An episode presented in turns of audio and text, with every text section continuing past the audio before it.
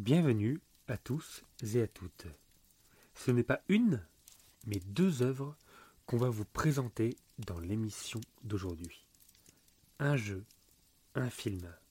Alors, installez-vous confortablement au coin du feu pour entendre nos coups de cœur du moment.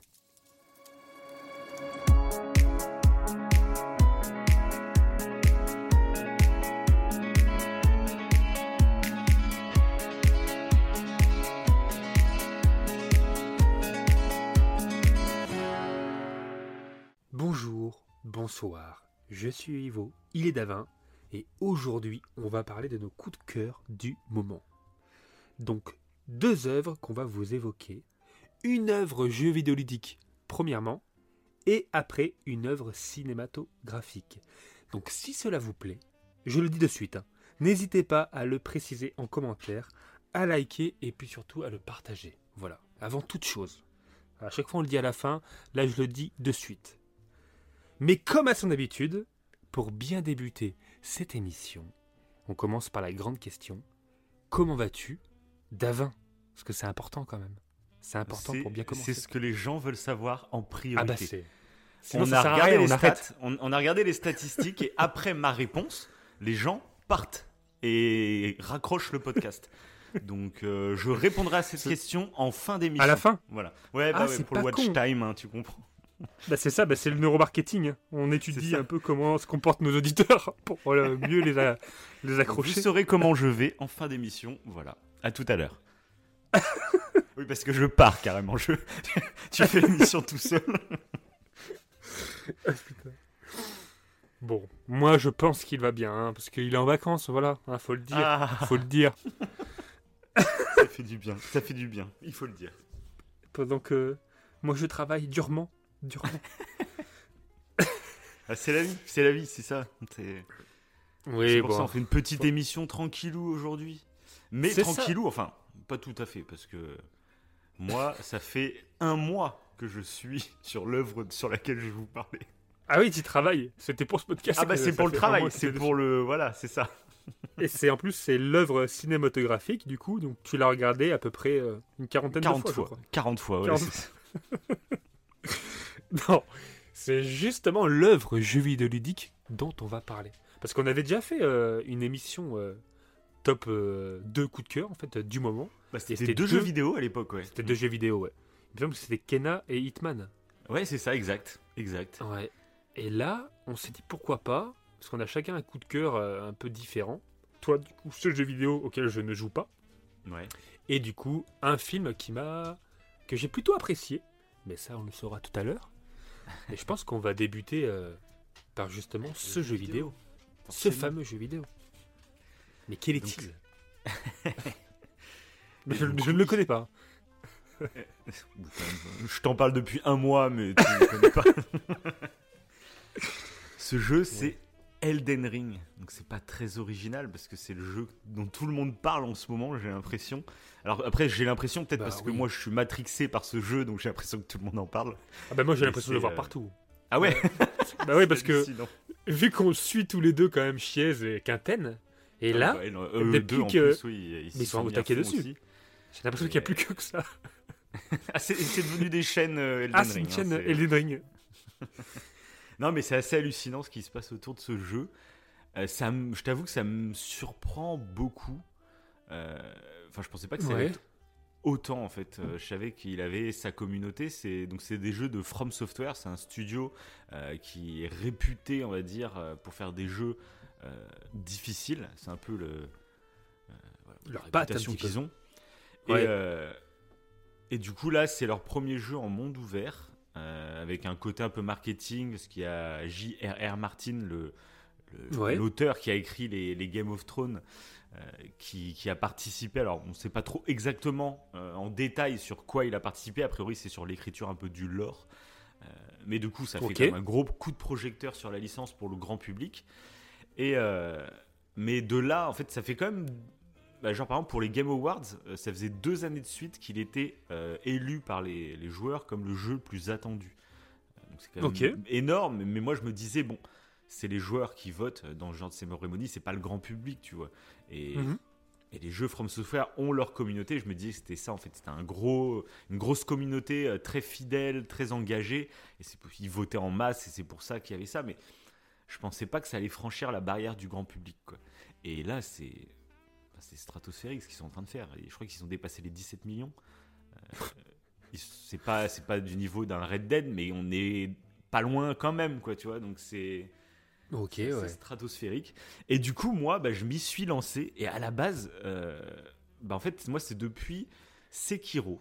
Euh, c'est à ce moment-là que je me suis dit que vraiment, il fallait que je joue à un de ces jeux pour tester, pour que culturellement, tu vois, que je, je découvre ce que c'est. Ils ont une tellement bonne réputation que Ouais. j'ai envie de savoir, mais, mais je savais que si je m'y mettais, bah, en fait, il faut s'investir. C'est pas juste j'allume et puis je teste pour voir si ça me plaît ou pas.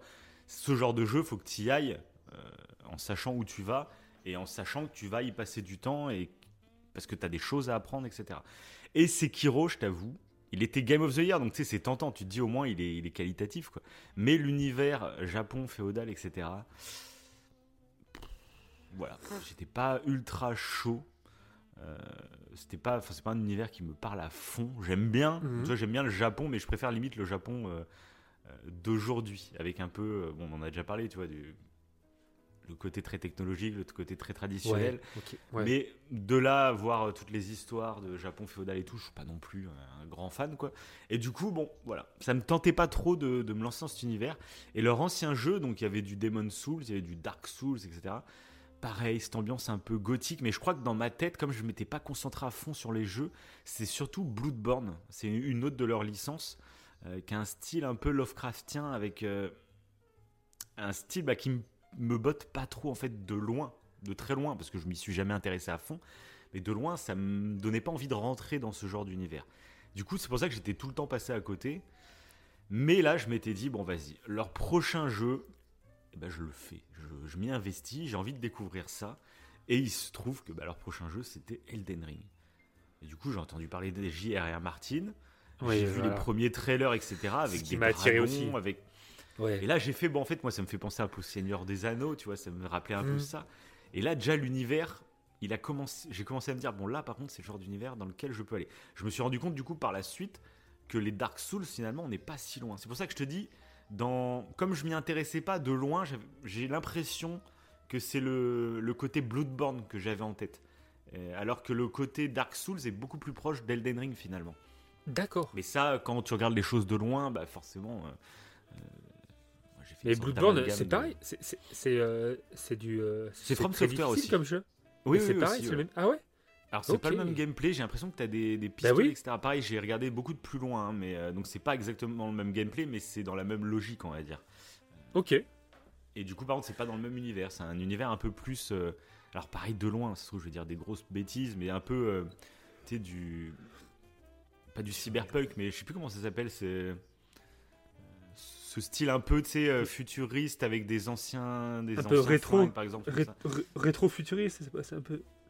Je sais plus comment Ah ça ouais, c'est- C'est un peu genre il y avait le jeu The Order qui faisait penser un peu à ça aussi. C'est pas cyberpunk, mais c'est un. Il y a un nom comme ça. Enfin bref. Ah oui, oui. De loin, de loin. Je vois, je vois, je regarde les images là, ouais, effectivement. Et bref. Du coup, bah là, j'ai commencé à m'intéresser et tout. Et puis il y a un an, bah, quand la PS5 est sortie, il y a le remake de Demon Souls qui est sorti. Donc Demon Souls, c'est leur premier Souls. C'est euh, avant les Dark Souls en fait, ils ont sorti en premier Demon Souls. C'était le jeu dans ce style-là. hein. C'est vraiment celui qui a lancé en fait tous- les autres. Euh, et là, bah, c'est Bluepoint. Euh, bah, tu sais, par exemple, on avait testé euh, Shadow of the Colossus. C'est Bluepoint, c'est une société qui fait des remakes, mais des vrais remakes. Tu vois, les mecs, ils poussent vraiment les graphismes à fond et tout quoi. Et euh, bah là, ils ont sorti, ils avaient sorti Demon Souls. Et j'avais regardé des vidéos et tout. Et vraiment, j'avais cette barrière du la difficulté. Tu tombes contre des boss et en fait, bah, tu galères, c'est ultra frustrant, etc. Et ah, j'étais pas dedans, j'étais pas dedans et voilà. Ouais, ouais. Bah c'est euh, Ni- Nioh. Est-ce que ça, c'est, euh, c'est eux aussi? Ah, c'est pas eux, non, c'est pas eux. Mais Ah c'est un eux. jeu, on va dire. C'est un peu le même style. Voilà, c'est un jeu qui a essayé, enfin qui a repris un peu la recette des From Software justement pour Voilà, pareil. D'accord. Pareil, mais Ouais, c'est un peu pareil. plus Japon féodal, je crois, Nioh aussi. Donc pareil. ça Oui, me- oui, t'as les yokai et tout, donc euh, c'est pour ça que Ouais, moi j'avais testé celui-ci, mais. Ah, t'avais testé, ouais, c'est ça, hein. ouais. Et ouais, j'avais testé, mais bon, quand j'avais vu la difficulté. C'est jeux, de toute façon, départ- faut s'investir. C'est faut s'investir. Il n'y a pas de secret. Parce que du coup, bah, je me suis lancé, moi, dans Elden Ring, mais je savais où j'allais. C'est vraiment pas un jeu que moi que je conseillerais à, genre à des débutants, ça, c'est sûr, et- c'est clair et net, mais même à des gens qui n'ont pas le temps, en fait. Parce que Mhm. tu prendras pas ton plaisir, en fait, tout simplement, sur, euh, sur Elden Ring. Moi, j'ai passé pas mal de temps à me renseigner en amont sur euh, les différentes classes, sur euh, les points de compétences, où les rajouter, euh, comment, comment structurer son personnage. Et tu as besoin en fait de tout ça pour comprendre un peu la grammaire de jeu, qui est très différente de ce qu'on a l'habitude d'avoir. Et mais c'est ce qui fait partie du plaisir, parce que ça, ça faisait partie de ces jeux. Ils étaient réputés ultra. Enfin, c'était vraiment des genre bah, Game of the Year pour Sekiro, tu vois. Donc c'est quand même énorme pour un jeu qui semblait être de niche, quoi. Donc tu dis, il y a quand même quelque chose, quoi. Mais j'avais toujours de ce côté extérieur, j'étais toujours en train de me dire, mais est-ce que c'est pas le côté je m'investis et comme je m'investis, eh ben je passe du temps et donc je suis obligé d'apprécier parce que sinon c'est à dire que j'ai j'ai gaspillé mon temps, tu vois. Et du coup j'avais un peu ce doute de me dire est-ce que c'est pas le côté comme c'est difficile, tu es obligé de t'investir et du coup c'est ce qui fait que tu vas tu vas te sentir obligé de dire que tu as adoré. Euh, parce que sinon ça Ouais. voudrait dire que tu as perdu ton temps, tu vois. J'avais un peu ce truc de me dire parce que je te dire, c'est très cryptique. Quand j'écoutais des gens qui étaient fans de ces jeux, bah, c'est compliqué en fait de savoir pourquoi ils aiment autant. À part dire que c'est un jeu exigeant, que c'est une direction artistique de ouf, etc., un lore qui est très sympa. Euh, pareil, il n'y a pas vraiment d'histoire, c'est c'est un lore. Ouais. C'est ça qui est compliqué à expliquer. C'est tu me dis ça raconte quoi Elden Ring? C'est un peu comme Zelda Breath of the Wild. Tu me dis ça raconte quoi Zelda Breath of the Wild? Je te dis bah c'est un, un mec qui se réveille et il doit sauver la princesse, tu vois. Globalement, c'est ça. Et Mhm. bah, Elden Ring, c'est un peu ça. Elden Ring, l'histoire, c'est qu'il y a un cercle, qui a un cercle avec du pouvoir, un peu comme tu vois, le Seigneur des Anneaux, ça fait vraiment penser à ça. Il y a un cercle qui est rempli de pouvoir et un, jour- un jour, le, le cercle il explose et euh, plein de demi-dieux récupèrent une partie du, du cercle. Euh, et du coup, toi, tu dois aller les taper pour euh, récupérer, voilà, en gros, pour devenir Ah, pour le Seigneur cercle. d'Elden, tu vois. D'accord. Ouais, c'est ça. En gros, voilà, globalement, après, j'ai pas fini le jeu, donc voilà, je. Oui. Je peut-être que je. Parce qu'il y a des trucs que tu comprends au fur et à mesure, mais c'est ce qui fait toute la richesse de la narration. Et donc là, pareil, je vais pas trop spoiler, euh, parce que sinon, c'est. J'ai pas envie de vous gâcher le plaisir, parce qu'un des plaisirs réellement, c'est que si tu décides de t'investir dans le jeu, c'est hallucinant. Le jeu t'offre des choses, et même c'est c'est un travail sur les, les émotions. Sur, euh, on va te faire vivre des choses pour que tu ressentes d'autres choses. Et il y a des trucs auxquels j'avais jamais pensé. Mais même dans, juste dans l'exploration. Il y a des sentiments d'exploration que j'ai eu dans ce jeu que j'avais jamais ressentis. Ok. C'est c'est difficile. trop- Tu vois, c'est pour ça que c'est très abstrait, ouais. difficile. Ouais, c'est ça. C'est difficile d'en parler sans spoiler parce que j'aimerais pas gâcher le plaisir aux gens qui écoutent. Mais en même temps, c'est difficile de comprendre, tu vois, ce que j'ai pu vivre. Mais globalement, ce qu'on peut dire, c'est que tu vois, par exemple, dans Zelda, ce qu'on a tous adoré, c'est que tu pouvais faire le jeu un peu dans le sens que tu voulais. Tu pouvais même aller taper le boss Ouais. final dès le début, tu vois. Tu savais où il Mhm. était, il n'y avait pas de souci. Euh, mais limite, en fait, maintenant que j'ai joué à Elden Ring, je me dis qu'en fait, Elden Ring te lâche encore plus. Parce que Zelda, finalement, tu avais un premier point où tu allais au village de Impa, et après, elle t'indiquait, avec un point sur la map, les quatre créatures divines à aller débloquer. Fallait Ouais. que tu y ailles, mais t'a- t'avais quand même quatre points, tu vois. Là, en fait, dans Elden Ring, t'as rien du tout. C'est tu ouvres une porte, basta. T'es lâché et tu fais ce que tu veux. Euh, et c'est toi-même qui dois expérimenter des choses pour savoir où aller ou ne pas aller. Alors, t'as quand même sur les, t'as des sites de grâce, c'est là où tu peux aller sauvegarder, qui t'indiquent une direction euh, pour dire il y a un truc intéressant par là. Euh, et donc, si par exemple, dès que tu le fais dès le départ, si tu suis cette lampe, en fait, très vite, tu vas arriver face à un boss. Tu enfin, à part si t'es vraiment fort, mais normalement, tu n'arriveras pas à le battre. C'est vraiment hardcore dès le départ. Et du coup, en fait, il te pousse. euh, tu sais, t'as- c'est par là qu'il faut aller, mais très vite, tu te prends une baffe dans la tête. Et du coup, tu dis bon ben, en fait, je vais aller euh, ailleurs. Mais du coup, du coup, il y a rien. Il y a, vas-y, tu verras bien ce qui se passe. Et c'est toi-même qui expérimente tes trucs. Et euh, et c'est, je sais, c'est dur à décrire, mais c'est, j'ai jamais ressenti ça dans un jeu niveau exploration. C'est c'est tellement intelligent, c'est de la surprise à tout, dans tous les coins. Là, par exemple, pour ceux qui ont fait le jeu, je ne suis, je viens de débuter euh, la troisième zone du jeu, et j'en suis à 70 heures de jeu. Donc je sais même pas combien il y a de zones en tout. Je sais même pas combien il y a de zones en tout, mais je viens de finir. euh, Alors j'ai bien fait les deux premières zones, mais je débute tout juste la première. Et t'as vraiment ce sentiment qui est assez ahurissant. C'est que bah, j'ai passé 70 heures dans les deux premières zones du jeu. C'est limite plus que n'importe quel autre jeu déjà de base. Et tu arrives dans la troisième zone. Et tu vas, tu dis tiens je vais aller là parce que ça a l'air cool. Je marche et en fait mon regard est attiré par une petite statue. Puis je vais voir la statue, ça me fait voir d'un côté d'une falaise, puis j'aperçois un truc en contrebas et après un tunnel sur la gauche, un ton cerveau il part dans tous les sens. Tu fais attends, faut que j'aille là, faut que j'aille là. T'es obligé de prendre des notes pour dire attends, est-ce que je vais louper un truc, je vais je sais même pas en termes de richesse comment c'est à quel point c'est généreux. T'as l'impression que c'est un peu, ça me fait penser un peu à Red Dead, euh, où on sait que donc Red Dead chez Rockstar, c'est les frères Hauser qui, qui ont créé les GTA, etc. On a su après que un des deux frères avait démissionné de chez Rockstar. Et t'as l'impression que Red Dead, c'était un peu avec l'argent qu'ils ont amassé avec GTA V, bah, ils ont décidé de faire Red Dead un peu comme leur dernier truc, tu vois, leur dernier chef-d'œuvre, tu vois, Ouais. avant de passer la... tourner la page, et euh, qu'ils auraient pas pu faire.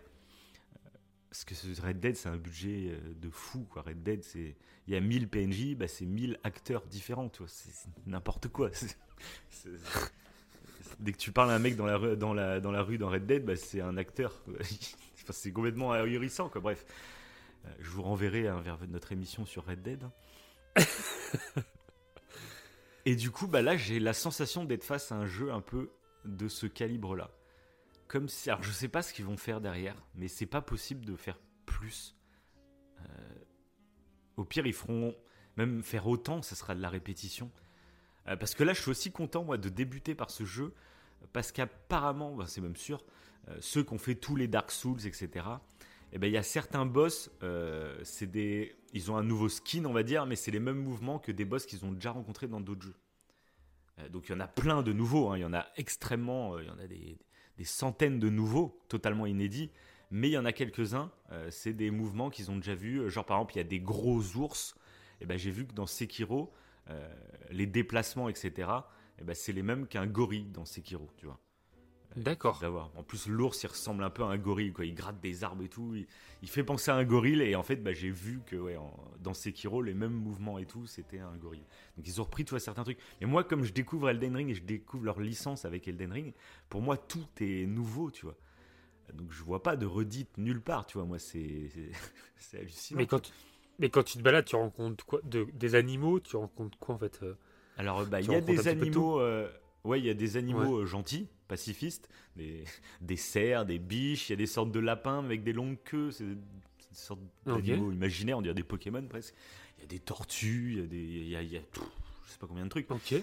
Et après, bah, il y a les PNJ, on va dire des méchants, tu vois. Et là, il y en a, mais je sais pas, je, je sais même pas combien il y en a. Faudra faire une liste une fois que j'aurai terminé le jeu. J'irai regarder des trucs pour pas, pour me spoil. Enfin, une fois que j'aurai fini, tu vois. Et je sais pas combien il y en a en tout, mais c'est, c'est vertigineux. Et puis, ils ont tous des mouvements différents, des techniques de combat différentes. Et ce qui est assez ouf, c'est, c'est pour ça que ça demande d'investissement, mais que tu es récompensé. C'est que un PNJ qui va avoir une technique de combat, par exemple, et ben, toi, il y a moyen que tu l'apprennes en fait ta technique de combat et que tu te battes comme le PNJ que tu vois. Euh, dans pas mal de cas. Des fois, c'est que tu récupères des. Genre en le battant, tu peux récupérer son pouvoir, par exemple. Ou, euh, D'accord. Ou alors il y a des armes. Parce que ça aussi qui est, qui est énorme, c'est que tu as plein d'armes différentes. Et chaque arme, en fait, bah, c'est un gameplay différent. Moi, j'ai décidé donc de me battre en tant que. Donc j'ai pris la classe vagabond. C'est un peu un chevalier globalement. J'ai un bouclier et une épée. C'est vraiment Link dans Zelda. C'est avec le bouclier d'Hyrule et l'épée euh, de légende. ouais. C'est vraiment ce genre de gabarit. Et moi, j'adore. J'ai commencé comme ça. Et j'ai testé plein de gameplay. Parce que, genre, le, le katana de samouraï me plaisait pas mal. Euh, mais du coup, c'est pas le même genre de gameplay. Moi, je suis beaucoup au contre. Tu vois, avec le bouclier, je contre. Puis je, je fais de la contre-attaque derrière. Ok. Euh, que au katana, euh, j'ai vu carrément des mecs qui ont un katana dans chaque main et euh, eux ils sont plus dans l'esquive et dans la dans la découpe pour faire saigner en fait l'ennemi pour lui faire perdre de la vie. Alors que moi c'est pas du tout mon, mon style de gameplay. Et du coup c'est pour ça que j'ai pas continué en katana parce que je suis moins dans l'esquive, je préfère le contre. Voilà, c'est juste en, en plaisir personnel de jeu, tu vois. Euh, parce que oui, j'ai vu qu'il y avait beaucoup de débutants qui démarraient avec des classes de magie. Euh, mais pour le coup, alors j'ai vu que c'était un peu plus simple pour appréhender le jeu parce que tu pouvais te battre à distance, tout ça. Mais à regarder les vidéos globalement de magie, bah, le gameplay me paraissait pas ouf. Alors j'ai vu que plus tard on débloque pas mal de nouveaux sorts et tout, donc c'est peut-être un peu plus marrant. Mais globalement, je voyais les mecs, ils étaient à, à 10 mètres du combat, et puis tu sais, ils agitaient leur bâton en l'air, et puis t'avais des sorts qui, à un rythme déterminé, qui partaient, quoi. C'était pas très Ouais. passionnant, je trouve. Moi, j'ai voulu partir, toi, avec un gameplay qui de base me plaît, et je m'en suis rendu compte, de toute façon, tu sais, souvent je parle que mon gameplay, moi, favori euh, dans le jeu vidéo, c'est le gameplay de The Last of Us. Moi, j'adore le côté euh, survie, le côté urbex, et le côté euh, discrétion. Infiltration. Ouais. Infiltration, c'est ça. Et donc moi, The Last of Us, pour moi, niveau gameplay, c'est ce que je kiffe le plus, tu vois. Et, euh, et c'est vrai qu'il y a d'autres jeux, toi, que j'ai apprécié, mais où je disais, bah, le gameplay, c'est dommage. Toi, genre Nier Automata, niveau écriture, c'est un chef-d'œuvre. Il n'y a rien à dire. C'est ça vaut des, des, des, des- livres de philo, je ne sais quoi, tu vois. Il se sert du média du jeu vidéo pour te faire passer des messages, pour te, te faire vriller un peu le cerveau. Pour... C'est génial, Nier Automata, niveau écriture. Mais niveau gameplay, j'ai bien aimé, mais c'est pas mon style de gameplay. C'est du beat'em all, tu sais, ça frappe dans tous les sens. Toi, t'aimeras peut-être plus que moi, comme tu joues pas mal à des Mm. museaux, etc. C'est peut-être plus dans ton genre de délire. Euh, moi, j'ai bien aimé, parce que sinon, j'aurais pas terminé. hein. Si vraiment le gameplay me plaît pas, bah, j'arrive pas à terminer le jeu, quoi. C'est trop dur. Mais voilà. Et je réfléchissais, est-ce qu'il n'y a pas un autre style de gameplay qui me plaît? En fait, bah là, en jouant à Elden Ring, je me rends compte, bah si, c'est ça. J'ai adoré Zelda Breath of the Wild. Et il y a une partie du gameplay de Zelda, finalement, qui me rappelle euh, Elden Ring. hein. Le côté, moi, avec Zelda, je- alors c'est moins exigeant dans Zelda, bien sûr. euh, mais euh, il y a le côté bouclier contre euh, avec l'épée, tu vois. Je jouais comme ça. Alors, Ok. pareil, dans Zelda, tu avais plein d'armes. Mais globalement, je jouais qu'avec l'épée et le bouclier le plus souvent possible. Et ça m'a fait penser aussi à The Witcher. Alors The Witcher, il me semble qu'il n'y a pas euh, de bouclier. Alors je me rappelle plus, hein. mais je me rappelle qu'il y a des épées, on est plus sur de l'esquive. Mais il y a, il y a des similitudes aussi. Et je me suis dit, en fait, finalement, c'est vrai que j'aime bien quand même les, les jeux de combat à l'épée. Combat, épée, bouclier, où il y a, euh, pas que ça soit que du bourrin, qu'il y ait quand même de la stratégie et que tu à apprendre pour, euh, pour t'améliorer. Et là, en fait, en jouant à Elden Ring, je me rends compte que, bah, en fait, voilà. C'est le gameplay d'Elden Ring, comme je joue moi. euh, Ça devient, en fait, après The Last of Us, enfin, le, le gameplay de The Last of Us, ça devient mon gameplay préféré. Vraiment. Je J'aurais rien à dire niveau gameplay dans Elden Ring, c'est. C'est une- Sachant qu'en plus, c'est un gameplay que là, tu as choisi. Parce que tu peux en Ouais. prendre différemment. Toi, tu n'aimes pas les mages, par exemple. Donc, euh, t'as- contrairement à The Last, où tu as un gameplay bien défini, et en fait, bah, tu es Oui. obligé de jouer avec ce gameplay-là. Bah, The Last, Euh, tu peux là, jouer en pour- bourrin si tu veux. Ouais, mais en Si- difficulté mets en mode facile. Oui, voilà, oui, Ouais, oui, voilà. oui. Si t'es en réaliste, c'est clair. Pour, tu pour faire mode en bourrin. aventure. ouais. Oui, c'est ça. Ok, ouais. Parce que là, tu as plusieurs quand même, euh, comme tu disais, quoi. Parce que genre, à l'arc, moi, j'aime bien, euh, parce que du Bah, coup, moi, ma j'ai un seule arc. référence, c'est à l'arc. Bah, moi, j'ai un arc. Ah, ok, t'as un arc. Euh, moi, j'ai donc un bouclier, une épée courte, euh, et j'ai euh, un arc, un arc long euh, qui me sert en fait euh, bah, souvent bah, à mettre des coups de loin quand je veux choper un mec ou, ou pour déloger des gars ou trucs comme ça. Bref, il me sert pas vraiment quand je suis en gros combat au corps à corps, etc. Parce que c'est, comme c'est un arc long, il fait beaucoup de dégâts, mais il est quand même lent. Il est lent. Donc c'est plus, Ouais. euh, c'est plus quand je fais ma flippette, hein, souvent. euh. je, me, je me mets en hauteur et puis je- j'enlève la moitié de la vie d'un gars, tu vois. Mais par contre, ça dépense énormément de consommables. Donc des fois, j'ai regretté, tu vois, d'avoir gaspillé. euh, des fois, c'est à base de 20 flèches. hein. Le mec, je lui ai balancé 20 flèches dans la tête euh, pour lui baisser un peu sa vie avant d'aller le taper, quoi. Ouais. Et donc, euh, donc voilà, et donc il y a plein de gameplay différents, parce que tu as vraiment t'as, as de la lance, donc tu as un peu du combat genre au bâton, tu as, des gros espadons, Ouais. t'as des grosses trucs, mais tu as aussi du fleuret, genre à l'escrime, tu as du, du katana, mais Ok. t'as aussi des sabres euh, incurvés, tu vois, comme les... euh, comme les... Ouais, bah, comme- oui. Aladdin ou je sais pas quoi, tu vois. Ouais, c'est ça. Truc, Comme, voilà. J'allais dire les soldats égyptiens, mais euh, ouais. T'as des massues, Ouais. t'as des massues, Ok. t'as des... t'as, tu sais, les bâtons avec les boules, avec des pics au bout, là. Ouais, ok, ouais. Voilà, enfin, t'as, tout. T'as des arbalètes, t'as des arcs beaucoup plus grands, t'as, t'as des petits arcs pour tirer plus en mitraillette. Euh, qu'est-ce qu'il y a d'autre Après, j'ai pas encore tout vu parce que tu vois, j'ai, j'ai pas trop voulu me spoil non plus. Après, bah, il y a la magie aussi. Il y a la magie, bah, forcément. La Mhm. magie, moi, je me sers juste des invocations. C'est-à-dire que j'invoque une forme, euh, une sorte de fantôme, on va dire, euh, qui a certaines caractéristiques et qui m'aide pendant un combat. Euh, mais tu as aussi des sorts que tu tires avec ton bâton, mais il y a aussi des, des caractéristiques. Tu peux, par exemple, moi, je, me, je prends de la graisse. Il y a plein de graisses de, de, de draconite, de dra- graisse de feu, graisse de... Et en gros, tu induis sur, ta, sur ton épée de la graisse et ton épée, par exemple, elle devient en feu, comme dans Game of Thrones, tu vois. Ok. Enfin voilà, il y a plein, il y a énormément de trucs. Là, je viens de découvrir dans la nouvelle zone qu'il y a des parfums. Et je suis pas encore trop renseigné, mais apparemment, il y a des parfums. Je sais pas trop à quoi ça sert, ça va peut-être donner des effets ou quoi.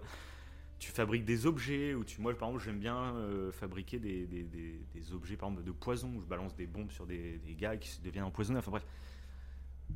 Tu as plein de stratégies différentes, tu as plein d'outils. T'es pas obligé, enfin, t'es même pas obligé, c'est tu peux pas tout utiliser. Parce que moi, je pense qu'il vaut mieux se spécialiser. Euh, si tu veux partir un peu dans tout, mais en fait, tu seras moyen dans tout. Moi, j'ai préféré vraiment me spécialiser à fond. Donc, pour ceux qui font le jeu, euh, moi, je me suis spécialisé en vitalité, en endurance et en force. Voilà. Toi qui joues pas au jeu, tu comprendras pas trop. euh, mais voilà, ceux qui, qui jouent, ils pourront comprendre à peu près. Et pour le moment, bah, globalement, en fait, j'avance vraiment à mon rythme. C'est-à-dire que je me balade un peu partout dans les zones et puis j'essaye de les faire à fond. Donc, je loupe peut-être des trucs, mais euh, bah, parce que je les vois pas. Il y a que dans la deuxième zone, il y a trois zones. Il y a deux tours et une montagne sur laquelle je n'arrive pas à monter. Euh, mais sinon, je pense avoir tout fait de ce que je pense avoir vu, en gros, globalement. Et du coup, bah, pour le moment, la difficulté, elle est pas. Euh, tu sais, t'as la réputation, c'est jeu ultra dur et tout. Et pour le moment, bah voilà, pour ceux qui ont fait le jeu pareil, j'ai j'ai vaincu donc les trois premiers boss majeurs. Euh, donc le premier dans le château du début, bien entendu. Après la deuxième, euh, bon, j'ai pas envie de spoiler, mais qui était assez facile globalement. Et le troisième qui est, qui est finalement dans la première zone, parce que ça aussi c'est très intéressant. C'est que quand tu débutes le jeu, tu es dans une première zone, une première map, qui est déjà immense. Tu te balades là-dedans, tu fais un peu ton truc. Puis petit à petit, tu, tu avances, parce que la map, en fait, euh, se- elle est vraiment euh, cachée. Il y a des fois des jeux, tu démarres le truc et il y a du brouillard, mais tu peux dézoomer et tu vois la taille de ta map. Euh, Même Oui. si tu la vois pas, tu vois à peu près la taille qu'elle fait. Bah là, non, en fait. Là, au début, tu démarres, bah, t'as vraiment que la map euh, où t'es. Et tu peux pas dézoomer, tu vois. Donc tu dis, bon, c'est pas très grand, Ah bon, oui. voilà, tu fais ça. Et plus tu avances, en fait, plus tu, tu déverrouilles des parties de la map. Et après, il faut que tu ailles récupérer sur la map euh, de, de quoi cartographier vraiment les lieux. Euh, Donc c'est assez intéressant. Et moi, bah, j'avançais, j'avançais dans la zone du début. Et puis d'un coup, j'arrive dans une zone un peu. euh, qui semblait un peu polluée euh, par une, je sais pas quoi, une substance un peu bizarre. Enfin, tout l'ambiance devenait un peu glauque, un peu horrifique. Et euh, tout devenait rouge, etc. Et très vite, en fait, je me suis rendu compte, mais en fait, là, par exemple, dans cette zone, j'avais pas le niveau. Les, il y avait une bête qui venait me taper, elle me défonçait ultra rapidement, tu vois. Donc j'ai fait, bon, vas-y, je fais demi-tour, je vais continuer, moi, dans ma première zone de jeu, et puis je serai bien, quoi. Puis après, je suis passé à la deuxième zone de jeu, j'ai fait toute la deuxième zone de jeu, et ça me crée, tu vois, quand je te dis que c'est un jeu qui crée des émotions assez inédites, c'est que j'étais en train d'explorer la deuxième zone de jeu, je l'avais bientôt fini, et dans ma tête, je me disais, déjà, c'est des heures et des heures que je jouais, tu vois. Et dans ma tête, j'étais en train de me dire, mais attends, j'ai même pas fini la première zone, en fait, de jeu il y avait cette partie que je pouvais pas aller parce que j'étais pas assez fort. Et donc ça, ça crée un truc, je sais pas, niveau exploration. Euh, tu sais, je t'avais dit que souvent j'aime bien dans les jeux quand il y a un peu bah, comme dans Red Dead, tu sais, où il y a un campement, c'est un lieu. Au lieu que, genre les jeux Ubisoft, c'est ça que je leur reproche un peu, c'est que t'as l'impression que les maps sont faites, c'est que des camps. Et en gros, tu as une mission dans un camp, hop, tu passes à un autre camp, tu passes à un autre camp. Tu... Et en gros, euh, le, premier camp que tu as fait au début, tu retourneras plus jamais dans le jeu. tu vois. C'est comme ça fait décor. Ça fait pas un monde qui existe, ça fait genre c'est un décor Oui, qui oui. va te servir pour la première mission. Là, tu vois, tu as les, euh, as des caisses qui sont mises parce que tu sens qu'il va y avoir un combat ou je sais pas quoi. Enfin, tu vois que chaque endroit est créé pour une mission particulière et ça sert à rien d'explorer parce que tu, tu finiras par aller dans tel lieu dans une mission et si tu vas pas dans la mission en fait il se passe rien tu vois et, ça c'est beaucoup dans les jeux Ubisoft et euh, alors que dans Red Dead par exemple et eh ben, tu avais ce côté avec le camp où par exemple il y a une ville dans Red Dead qui s'appelle Valentine et en fait il y a mm. je sais pas combien de missions dans Valentine et ça, je kiffe parce qu'en fait, c'est pas qu'un décor, c'est une ville dans laquelle tu vas aller et qui va se passer plein de trucs différents, tu vois. Et, ça, dans, dans, Elden Ring, il y a un peu ce délire. Euh, mais que tu te crées toi-même finalement, que tu te crées toi-même. Et c'est ce que j'avais ressenti un peu quand je, ça faisait des heures et des heures que j'avais pas été dans la première zone. Et là, de me dire, attends, j'ai bientôt fini la deuxième zone, peut-être que je suis au niveau pour retourner dans la partie de la première que, que j'aimais bien. Et du coup, je suis revenu dans la première zone. Et t'as un côté nostalgique, tu revois des décors que tu voyais il y a je sais pas combien d'heures. Euh, sauf que maintenant, tu te rends compte que tu as évolué, tu vois que tu as progressé, tu vois que ton stuff est meilleur, etc. Et tu vas dans la nouvelle zone. Et il y a un côté que tu connais les lieux, mais tu pars à l'aventure parce que tu avais juste survolé vite fait en cheval. Et là, maintenant, tu vas approfondir un peu les lieux. Et il y a un. Je sais pas, c'est. Alors, je sais pas si tu arrives à comprendre ce qui crée ce truc. Si, plutôt. En fait, après, ça me fait penser à. Enfin, moi, euh, personnellement, pour Breath of the Wild, j'ai un petit peu joué comme ça. Bon, c'est plus facile, hein, je pense. Hein, mm. Mais j'ai, direct. Non, mais il y a, dans exploré. il y a clairement, il y a clairement du Breath of the Wild. Mais pour moi, euh, bah, de toute façon, faut le dire, c'est qu'ils sont inspirés de Breath of the Wild dans l'exploration, mais peut-être mhm. qu'ils l'ont poussé encore plus loin dans ce côté démerde-toi. Et je pense que vraiment, c'est un truc que les les éditeurs, faut qu'ils se mettent à faire confiance aux joueurs. Je suis trop content en fait que Elden Ring cartonne le problème, c'est que niveau note des joueurs, c'est un peu plus mitigé parce qu'il y en a qui, qui ont acheté juste en suivant un peu la hype, en se disant putain, le truc cartonne, ça a l'air trop bien. Et du coup, ils, n'y y sont pas allés en disant je vais m'investir. Et du coup, bah, tu te prends comme un mur. Si, si tu n'apprends pas les bases, tu te prends un mur, mais d'entrée. quoi. Et, et du coup, il y en a qui mettent des sales notes à cause de ça. Parce que du coup, ils se concentrent après sur la technique. Parce que ça, faut le dire, c'est que niveau de technique, le jeu, euh, c'est pas un cador, tu vois. Mais c'est que c'est un peu comme Zelda en fait. C'est ça qui est dingue. C'est que Zelda, tu le regardes la première fois que tes yeux tombent sur Zelda, tu te dis Oula, c'est quoi ces textures Oula, c'est.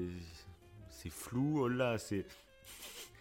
Et en fait, Zelda, c'est un des jeux les plus magnifiques que j'ai fait de ma vie, grâce à ses directions artistiques un peu à la Ghibli. Il y a des mhm. panoramas, je te jure, je sais pas si tu te rappelles, je prenais des photos.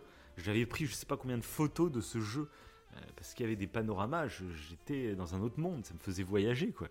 Et là, c'est un peu pareil pour Elden Ring. Parce que tout, tout bêtement, hein, j'ai joué juste avant à Horizon Forbidden West, qui lui, techniquement, c'est une masterclass.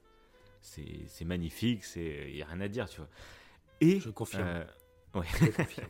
Mais ça, on en reparlera dans une autre émission. C'est mon jeu du moment, ouais. Mais ce qui est assez fou, c'est que bah, Horizon, c'est tellement magnifique, c'est tellement t'es tellement bluffé par la technique que par contre, quand il y a des choses un peu moins. Il y a, genre au début, moi j'avais un peu de scintillement, bah, ça me mhm. gênait. Euh, il y avait du popping, bah, ça me gênait. Euh, il y a des moments, le soleil était moins présent dans Horizon, les couleurs étaient un peu plus ternes, bah, ça me gênait. je sais pas comment dire, c'est plus bah ouais, Je pense que quand tu, ouais voilà c'est ça, euh, c'est ce que j'allais te dire. Quand tu joues sur le photoréalisme, en fait, tu vas plus voir les détails, les défauts, enfin les petits défauts, les défauts, ouais voilà, mm. qui sont mal faits entre guillemets. C'est ça. Euh, alors que Zelda, oui, ça passe. C'est du, c'est presque un côté cartoon, euh, peut-être pas cartoon. Non, mais, Ghibli, animation, un peu manga, Ghibli, tout à fait, ouais. ouais animation. Et du coup, certains détails qui pourraient paraître mal faits, vu que c'est pas joué sur le réalisme, ça passe. En fait, quand ils, quand ils choisissent une direction artistique prononcée, là, sûrement comme l'a fait Elden Ring, il y a des trucs qui passent. Et c'est quand, quand, tu m'envoies les photos, oui. Euh, il n'y a pas de mode photo à Horizon. sur Elden Ring. Ouais, c'est ça. Oui, il y a ça aussi, c'est vrai. C'est vrai que ça joue. Il n'y a, y a pas de mode photo dans, dans, Elden Ring et du coup, c'est vrai que moi-même, en fait, je me prends des baffes quand je suis en train de jouer à Elden Ring sur des panoramas, sur des trucs. Et j'essaye de te prendre des photos pour, sans trop de spoiler non plus. Pas les, je t'ai pas pris les trucs les plus fous non plus parce que mhm. si un jour tu t'y mets, bah, il faut que tu te prennes ta ouais. toi-même. Euh, mais du coup, quand même, il y a des coins que moi je trouvais magnifiques que je t'ai envoyé. Et c'est vrai que quand je regarde juste la photo tout à l'arrêt où il y a les feuilles qui bougent pas et tout, bah, je suis là, bon, c'est sympa, mais c'est pas. euh, Bah, la baffe en après- photo, quoi. Ouais, mais tu vois, ça me fait penser quand, quand tu te balades en montagne, tu vois. Mais dans la réalité, tu Ouais. vas prendre une photo et sur le téléphone, tu vas être ah bah non, bah c'est pas, ça rend pas Ouais, bien, tu vois. Alors qu'en vrai, c'est magique. Je pense que dans le jeu vidéo, il y a, je pense qu'il y a ce même ressenti. C'est différent quand tu vis dedans et quand tu t'immortalises en fait euh, bah, quelque chose. euh, Mm. C'est pas pareil. Donc ouais, il y a des plans, euh, je te jure, c'est des vrais baffes. euh, et pourtant, je me dirais que c'est des baffes quand même techniques. Il y a des plans des fois où tu as une vision ultra loin. En fait, tu as l'impression que c'est du décor, euh, c'est une peinture. Des fois, tu es face à des peintures et tu aurais envie de te dire, en fait, bon, c'est joli comme ça de loin, mais, mais si, en fait, tu peux aller partout. Et, en plus, quand tu visites les maps à fond, et ben tu, découvres que chaque lieu a un truc intéressant. Et ça, dès que tu découvres après un panorama, bah, tu dis en fait, c'est que là, il y a, une dizaine d'heures de jeu devant moi. Et c'est ça qui. Là, je te dis, je viens de démarrer la troisième zone de jeu, donc je ne spoilerai pas, hein, mais juste. Voilà. Je viens de démarrer la troisième zone et je fais. Ah, d'accord. Moi qui croyais être à la fin du jeu, hein. Ah, d'accord. tu fais, mais non, mais vous êtes taré, quoi, vous êtes taré. Et. euh, il y a une richesse. Et. Et c'est ouais, limite des peintures à des moments, mais c'est c'est tellement bien travaillé parce que c'est travaillé artistiquement, c'est joli, mais il y a aussi un intérêt. C'est-à-dire tu prends ta longue vue et tu peux noter des points. Tu te tiens, attends, là, je vois un bâtiment, ça ressemble à tel truc, tiens, faut faut y aller. Et tout s'accorde comme dans une peinture, mais en fait, tout a une utilité. Et tu peux vraiment cartographier dès que tu vois une vue, tu... un peu comme Zelda, tu sais, où tu montais sur les tours. Ouais, ouais, tout à fait, ouais. et que tu regardais au loin. Alors en plus dans Zelda, toi, c'était beaucoup plus euh, obvious, j'ai envie de dire. C'est oh, tu vois une lumière orange, bon, c'est qu'il y a un sanctuaire là. Bon, vas-y, je le note, je le note, je le note. Donc là, c'était vraiment des sanctuaires qui avaient tous la même tête, tu vois. Là, dans Elden Ring, c'est des bâtiments, mais tu sais pas ce que c'est. Tu, tu vois un château au loin, tu vois une cathédrale, il y a une tour là, je sais pas ce que c'est. On a l'impression qu'il y a un feu de camp là-bas. Il y a- il y a, rien de défini. C'est c'est pas tu Ah, sais quand tu vas aller là-bas. penser pas à Red Dead du coup, ouais. Pour le coup, ouais. Non, Avec non, ses Red Dead, pas là du tout. Red Dead, c'était juste les feux. Euh, Red Dead, c'était juste des feux. Et tu savais que si t'allais vers un feu, bah, il y, allait, il y avait quelque chose. Mais il n'y avait pas de tour, il n'y avait pas de. Bah, Ouais, après des tu... montagnes où tu pouvais aller faire des trucs, mais c'était pas, c'est pas du tout le même style. Red Dead, c'était vraiment pas du, c'est pas du tout le même style. C'est pas, Ok. non, c'est Red Dead, c'était la surprise, parce que tu t'aventurais par exemple dans une forêt, tu savais pas où t'allais et tu sais pas Ouais. sur quoi t'allais tomber, t'étais au hasard. Là, c'est vraiment plus comme Zelda où tu peux planifier à l'avance, parce que t'es vraiment, euh, euh, c'est une map avec beaucoup de relief, beaucoup de montagnes et tout, et tu peux prévoir à l'avance où tu vas aller. Moi, tu sais, je t'ai dit, c'est pour ça que ce jeu en fait, il te rentre dans la tête.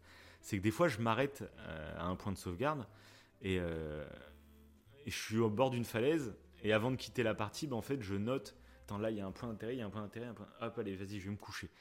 Puis tu vas te coucher, et puis tu fais, ah vas-y, attends, quand je redémarre, et ben, je me ferai ça, j'irai voir ce qu'il y a. Et c'est pas genre, euh, bon, bah, j'irai parler à tel PNJ qui va me donner telle mission, je sais pas quoi. C'est, j'irai, j'ai vu une grotte, par exemple, bah, j'irai voir ce qu'il y a dedans. Mais tu sais pas où tu vas, en fait. Il y a vraiment ce sentiment d'aventure du. C'est pas une histoire que je vais aller découvrir, ou c'est pas un PNJ qui va me parler, ou je sais pas quoi, c'est moi-même. Je vais aller découvrir, je vais partir dans l'inconnu, mais je sais qu'il y a un truc qui a l'air intéressant, tu vois. Ah, ça pourrait me plaire quand même. Ça pourrait bien, vraiment me plaire. Ça ça, tu verras, mais après, hein, ça, demande de, ouais, ça demande de C'est l'investissement. ça, c'est l'investissement. parce que c'est vraiment, Après- moi, euh, en dehors du jeu, j'ai 70 heures de jeu, mais j'ai regardé aussi pas mal C'est de vidéos autour. Donc après, moi, ce que j'ai fait, par contre, j'ai regardé des vidéos limite plus avant de jouer euh, pour connaître les bases, pour partir en fait sans me tromper.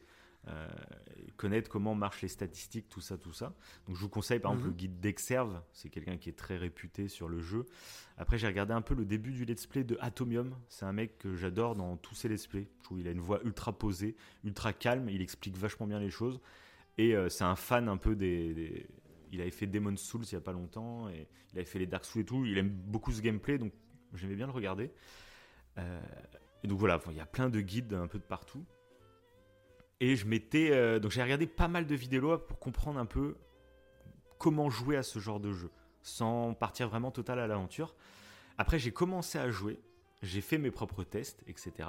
Et là, j'ai regardé par exemple le let's play d'Atomium pour comprendre. Tu une fois que tu as démarré, une fois que tu as pris la manette en main, eh ben, t'aimes bien regarder pour voir, par exemple, est-ce que tu as fait des trucs bien Est-ce que tu as, loupé certaines choses ça te conforte un peu dans le truc. Et par contre, depuis, bah, je regarde plus rien. Je, je sais qu'il y a des guides et tout. Il y a des fois, c'est un peu frustrant parce que, bah, comme je t'ai dit, dans la deuxième zone du jeu, il y a deux tours. Je sais pas ce qu'il faut faire. Et je me dis, bah, j'ai juste à taper le nom de la tour sur Google et à mon avis, euh, j'ai la réponse très facile. Mais j'ai pas envie. Pareil, il y a une montagne où j'ai l'impression qu'il y a une église sur cette montagne, mais je sais pas comment monter sur cette montagne. Et pareil, je suis sûr que si je tapais sur internet, je trouverais directement. Ça se trouve, je peux, mais ça se trouve, je pourrais plus tard, je ne sais pas. Et là, je me suis dit, moi, j'ai envie de partir par contre en full découverte. J'ai les bases, où je, je me suis formé avec des vidéos et tout, pour pas partir non plus euh, comme, un, comme un con, tu vois. Euh, Ouais, ouais. Ce serait dommage, en fait, de jouer 30 heures et de me rendre compte, en fait, que mes stats, je les ai mal, euh, je les ai mal distribués ou je sais pas quoi. Et donc, bref. Mais par contre, maintenant, je me spoil plus rien du tout. Je pars en totale, euh, totale immersion, totale découverte totale du jeu. Et j'ai l'impression que pour le moment, en fait, je gère bien au niveau du niveau. J'ai jamais trop galéré contre des boss. Il y a le troisième boss du jeu, donc pour ceux qui l'ont fait, euh, sans spoiler, bon, c'est sur une plage. Voilà, les gens comprendront. Euh, bah celui-là, j'ai vu qu'il était réputé comme un premier mur de difficulté du jeu. Et, euh, et j'avoue que je l'ai trouvé dur, mais je l'ai battu en quatre fois. Je suis mort que trois fois. Et la quatrième, je l'ai tué. Donc, je me dis, mince, c'est le. Apparemment, c'est un des premiers gros murs de difficulté du jeu. J'ai fait, bon, bah, ça va. Bon, c'était un peu plus dur que les autres, que genre la, la deuxième boss majeure, je l'ai battu du premier coup. je m'y attendais pas, je fais, bon. Premier coup, le mec, il a tué. Bon, je fais, d'accord, ok, c'est. Donc, du coup, pour le moment, tu vois, je regarde pas de guide et tout, parce qu'en plus, je me sens conforté dans le fait que j'avance à mon rythme, mais du coup, je me sens pas frustré ou bloqué par la difficulté. Ça va peut-être venir après. hein. Parce que, par exemple, un truc qui est tout bête, c'est que bah, dès que tu vas de. Ton exploration est motivée pour stuffer ton personnage. Tu as envie de découvrir des nouvelles armes, des nouvelles armures, des, euh, bah, des nouvelles phases Oui, de parce gameplay. que ça, c'est un truc, euh. Ah oui, mais c'est un truc. euh, Euh, et au niveau. bah, Parce que par exemple, c'est vrai qu'on n'en a pas parlé au tout début, mais tu crées ton personnage de de A à Z. Oui, ça, tu peux faire le sais- skin que tu veux. ouais, après, bon. Il est, il est Tu sous une armure, le mien, donc euh, on le voit même pas. Ah ouais, d'accord. Bah oui, du coup, moi j'ai tu- une classe chevalier, donc j'ai une armure, donc on le voit pas, moi, mon personnage. Ah, mais après l'armure, tu ne peux pas la changer? Ou tu la Ah bah changes si. très.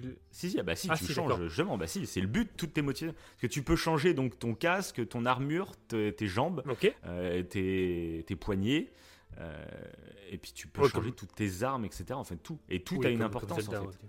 Ouais, c'est ça. Ok. Tout a une importance, et ce qui est très, très malin, c'est que bah, l'exploration, du coup, est motivée par ça. Par j'ai envie de, bah, de trouver une épée mieux que la mienne. Et moi, ce qui est truc de ouf, hein, c'est que l'épée que j'ai en ce moment, après 70 heures de jeu, c'est l'épée que j'avais en débutant le jeu. j'ai pas trouvé de meilleure épée pour le moment. D'accord.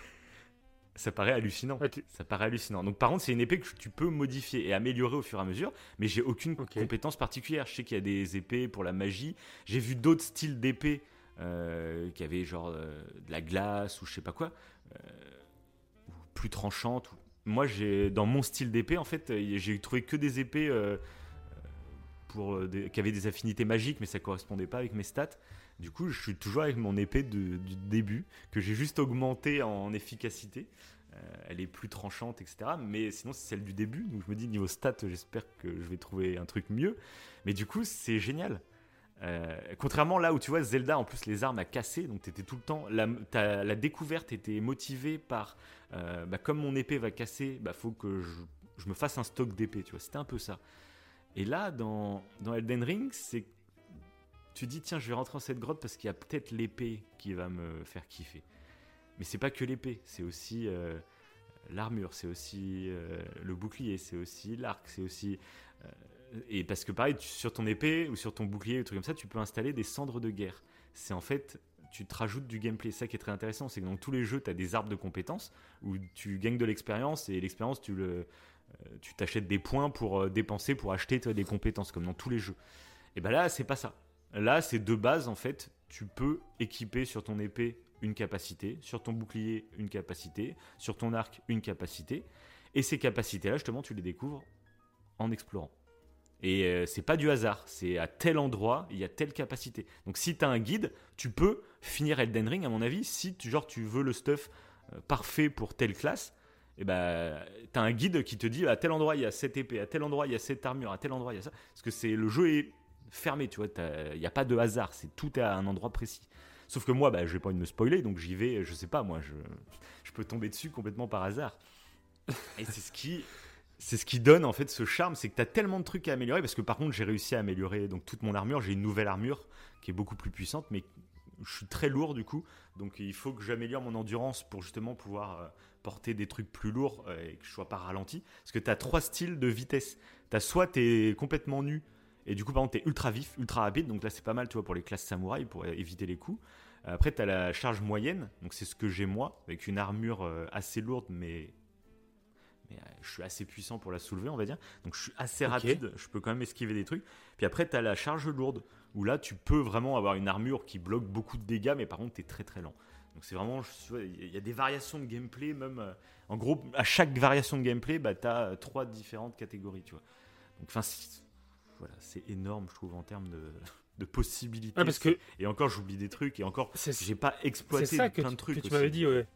Mm. Que, en fait, quand tu explorais, et c'était un peu la grande nouveauté euh, pour, enfin pour, pour le jeu vidéo, je trouve, c'était que tu, tu, en explorant, en fait, tu découvrais d'autres facettes de gameplay, d'autres euh, d'autres gameplay bah, différents. c'est les cendres, les cendres que je te parlais, ouais. Euh, D'accord, ok. Et ça, c'est vrai que c'est rarissime. C'est ça. Tu vas, tu vas taper, tu vas dans un donjon, tu termines le donjon et tu découvres une capacité. Qui te... Et hmm. après, tu vas les tester. Et c'est génial. C'est ce qu'en fait, du coup, pour le moment, c'était, je te disais au tout début. Je te disais, au tout début, quand j'ai commencé, j'ai fait bon, c'est sympa, mais je comprends pas l'engouement non plus. au tout début, c'était ça. Puis petit à petit, je suis rentré dedans, et là, je te disais, bon, je suis en train de rentrer dedans, je kiffe, mais euh, je sais pas combien de temps ça va durer. Est-ce que le truc va pas s'essouffler, tu vois? Et là, j'en suis à 70 heures de jeu, et je me dis. C'est trois fois Kena trois fois l'histoire de Kena. Bah, oui, mais c'est beaucoup moins narratif, c'est complètement différent. Tout à fait, tout à fait, ouais. Parce que pareil, je, là je suis en train de prendre mon pied hein, concrètement sur le jeu, euh, mais je suis curieux de voir, une fois que je l'aurai terminé, une fois que les, les, semaines puis les mois vont passer, qu'est-ce qui va me rester de ce jeu dans la tête Je suis assez curieux de savoir, je sais pas si ce sera négatif ou positif, parce que nous, bah, on aime beaucoup les jeux narratifs. Euh, là, il y a un lore qui est ultra impressionnant. Mais qui a raconté. Il n'y a pas de moment, tu vois, qui vont m'émouvoir. Enfin, pour le moment, après, j'en sais rien. Euh, peut-être la suite, ça va être. Euh, je sais pas. Mais tu vois, les, généralement, les trucs qui me marquent, c'est parce qu'il y a une scène mémorable, il y a. Il y a un truc qui va m'émouvoir, il y a un truc qui va faire réfléchir, il y a. Mais c'est souvent de la narration finalement, du jeu d'acteur. Moi j'adore les performances d'acteurs. là, c'est pas ce que j'aurais dans le jeu, j'en suis sûr, tu vois. Et du coup, je suis en train de prendre mon pied en, y jouant. Et forcément, ça restera une expérience comme Zelda. Mais je suis curieux de voir comment il va vieillir dans ma tête. Je suis vraiment curieux à ce niveau-là. Euh, je pense que ce sera très positif, mais je suis curieux de voir. Euh, ça, on en reparlera peut-être plus tard. Mais euh, voilà, l'expérience est belle. Il y a des décors vraiment que je me souviendrai, je pense, toute ma vie. mais une fois que je l'aurai terminé, c'est un jeu qui va être difficilement refaisable parce qu'il est trop gargantuesque. Après, ce que j'avais dit sur Zelda Breath of the Wild, j'ai réussi à refaire une deuxième fois Zelda Breath of the Wild. En replongeant dedans, après tu te remets dedans. Mais là, je, sais pas. C'est, ça va être différent. Et donc, euh, hmm. et donc voilà. Et donc pour tous ceux qui ont peur un peu de la difficulté, comme je vous ai dit, en fait, pour le moment là où j'en suis, hein, euh, mais bon, j'ai fait 70 heures, donc même si au bout des 70 heures, il y a un mur de difficulté qui fait que je me mets à détester le jeu, bah, j'aurais quand même passé 70 heures dessus, donc je peux le conseiller, tu vois, à tout le monde. 70 heures, c'est déjà énorme, tu vois. Enfin, c'est voilà. Et, euh, et, pour le moment, donc de ce que moi j'ai joué, je trouve pas le jeu ultra dur, vraiment comme je t'avais dit il y a pas longtemps. Même là, tu vois, j'ai fait le troisième boss euh, majeur. Euh, et ben en fait, bah, tu prends par exemple souvent Kena, tu vois, en exemple qu'on avait fait dans l'ancienne émission Coup de cœur bah Kena, il y a des boss de Kena où j'ai beaucoup plus galéré que sur Elden Ring pour le moment. Voilà. Il y a des boss de Kena où j'ai mis euh, trois quarts d'heure, une heure en, faisant, en jouant je sais pas combien de fois pour, pour le réussir. Là, comme tu as le temps de te préparer avant, tu arrives mieux stuffé, tu arrives. Euh, bah en fait, j'ai jamais galéré autant, comme je t'ai dit, là. Enfin, les, les, les boss secondaires où je vois que je, je suis trop faible, en fait, je pars et j'y reviens après. Et les boss principales, quand j'y suis, bah, pour le moment, j'étais euh, au niveau, en fait. Et du coup, euh, Après, Il y a de la après, c'est difficulté, peut-être mais, euh, euh, peut-être le résultat de ton investissement, en fait. On dit souvent tout, tout travail mérite salaire. Ou ouais, c'est ça. J'ai l'impression que. Mais euh, parce que tu J'ai l'impression qu'Elden Ring, il est surtout, il est surtout exigeant. Ouais. Euh, un truc qui est génial, c'est que souvent, c'est vrai que enfin, même moi, tu vois, euh, les vidéos que je t'ai passées, c'est à chaque fois c'était des combats de boss. je t'ai- passé une Oui. vidéo contre un dragon, une vidéo contre le premier boss majeur du jeu. Parce que c'est ça que tu as envie de montrer, parce que c'est le truc un peu spectaculaire et tout. Mais finalement, ça représente quatre- que 10% du jeu. Et les 90 autres pourcents, bah, c'est de l'exploration. C'est du combat contre des, PNJ beaucoup plus faibles. Mais limite, c'est là en fait où je prends plus mon pied que dans les combats de boss. Les combats de boss, en fait, j'aime bien parce qu'il y a un côté, c'est le rendez-vous. C'est l'aboutissement d'un d'une session de jeu, on va dire, euh, de- de- d'une dizaine d'heures de jeu. Donc c'est tout ce que tu fais autour de... Tu, tu vois la zone où, il va y avoir le boss. Comme Zelda, tu vois. Tu vois qu'il va y avoir le boss là, mais en attendant, tu sais, je tourne autour pour euh, trouver des secrets et tout. Et au bout d'un moment, tu dis, bon, allez, j'ai fait un peu le tour. Allez, on, on va se péta. et là, tu vas et tu kiffes parce que c'est... Tu l'as attendu depuis 10 heures. Depuis 10 heures, tu trépignes avant... Tu le vois, tu vois genre le château de loin. Tu dis, un jour, j'irai te défoncer, tu vois. Puis là, c'est le moment d'y aller, quoi. Euh, mais sinon, mais ça reste finalement une petite partie du jeu. Mais 70 heures, bah tu vois, j'ai battu que trois boss majeurs. Après, il y a plein de mini-boss, etc., hein, bien sûr. Mais, euh, mais globalement, la plus grosse partie du jeu, c'est l'exploration et c'est de l'affrontement contre des plus petits PNJ. Mais c'est de là faut pas euh, prendre la confiance. C'est ça que j'adore dans ce jeu, c'est que tu es obligé d'être concentré. Tu peux pas y aller comme dans beaucoup de jeux, bon, à moitié en train de regarder ton téléphone, hop, tu, tu check un truc. Tu... Là, t'es obligé d'être à fond dedans. T'es obligé de marcher quasiment tout le temps. Je, je cours pas comme un taré ou je sais pas quoi. Parce que dès que tu commences à prendre la confiance, tu te fais calmer direct. Un PNJ, tout seul, ça va. Deux PNJ, ça commence, voilà. Et trois, tu te fais laminer, en fait. Et du coup, tu es obligé à chaque fois de les gérer. Et ça travaille vachement. Tu sais, on avait parlé des jeux d'horreur qui t'aident à garder ton calme et à, Oui. dans une situation de stress intense, en fait, essayer de garder ton calme pour pouvoir réfléchir à quoi faire euh, pendant que tu es dans une scène pourtant euh, qui devrait te terrifier, tu vois, et qui te terrifie. Non, moi, Resident Evil 2, le remake, j'ai Oui, c'est surkiffé à cause de ça. C'est ça. Moi, je trouve que c'est hyper bon pour la santé du cerveau. Euh, Mm. C'est une gymnastique qui est vraiment intéressante, tu vois. Et Resident Parce Evil que t'as 2, des énigmes, t'as des machins, donc t'es Ouais, obligé de.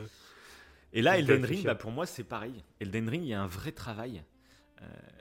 Et pour moi, Elden Ring, c'est. Limite, il m'a mis des leçons de vie. Alors, ça me paraît ouf en disant ça, hein, mais je me vois dans le au quotidien, là, depuis un mois. Euh, bah, ça me sert dans la vie de tous les jours. il y a des leçons que j'ai apprises dans Elden Ring que je me dis dans ma vie. Je me dis, putain, euh, non, fais ça comme ça. Tu sais que ça va finir par réussir. Fais-le comme ça, tu verras, ça marche.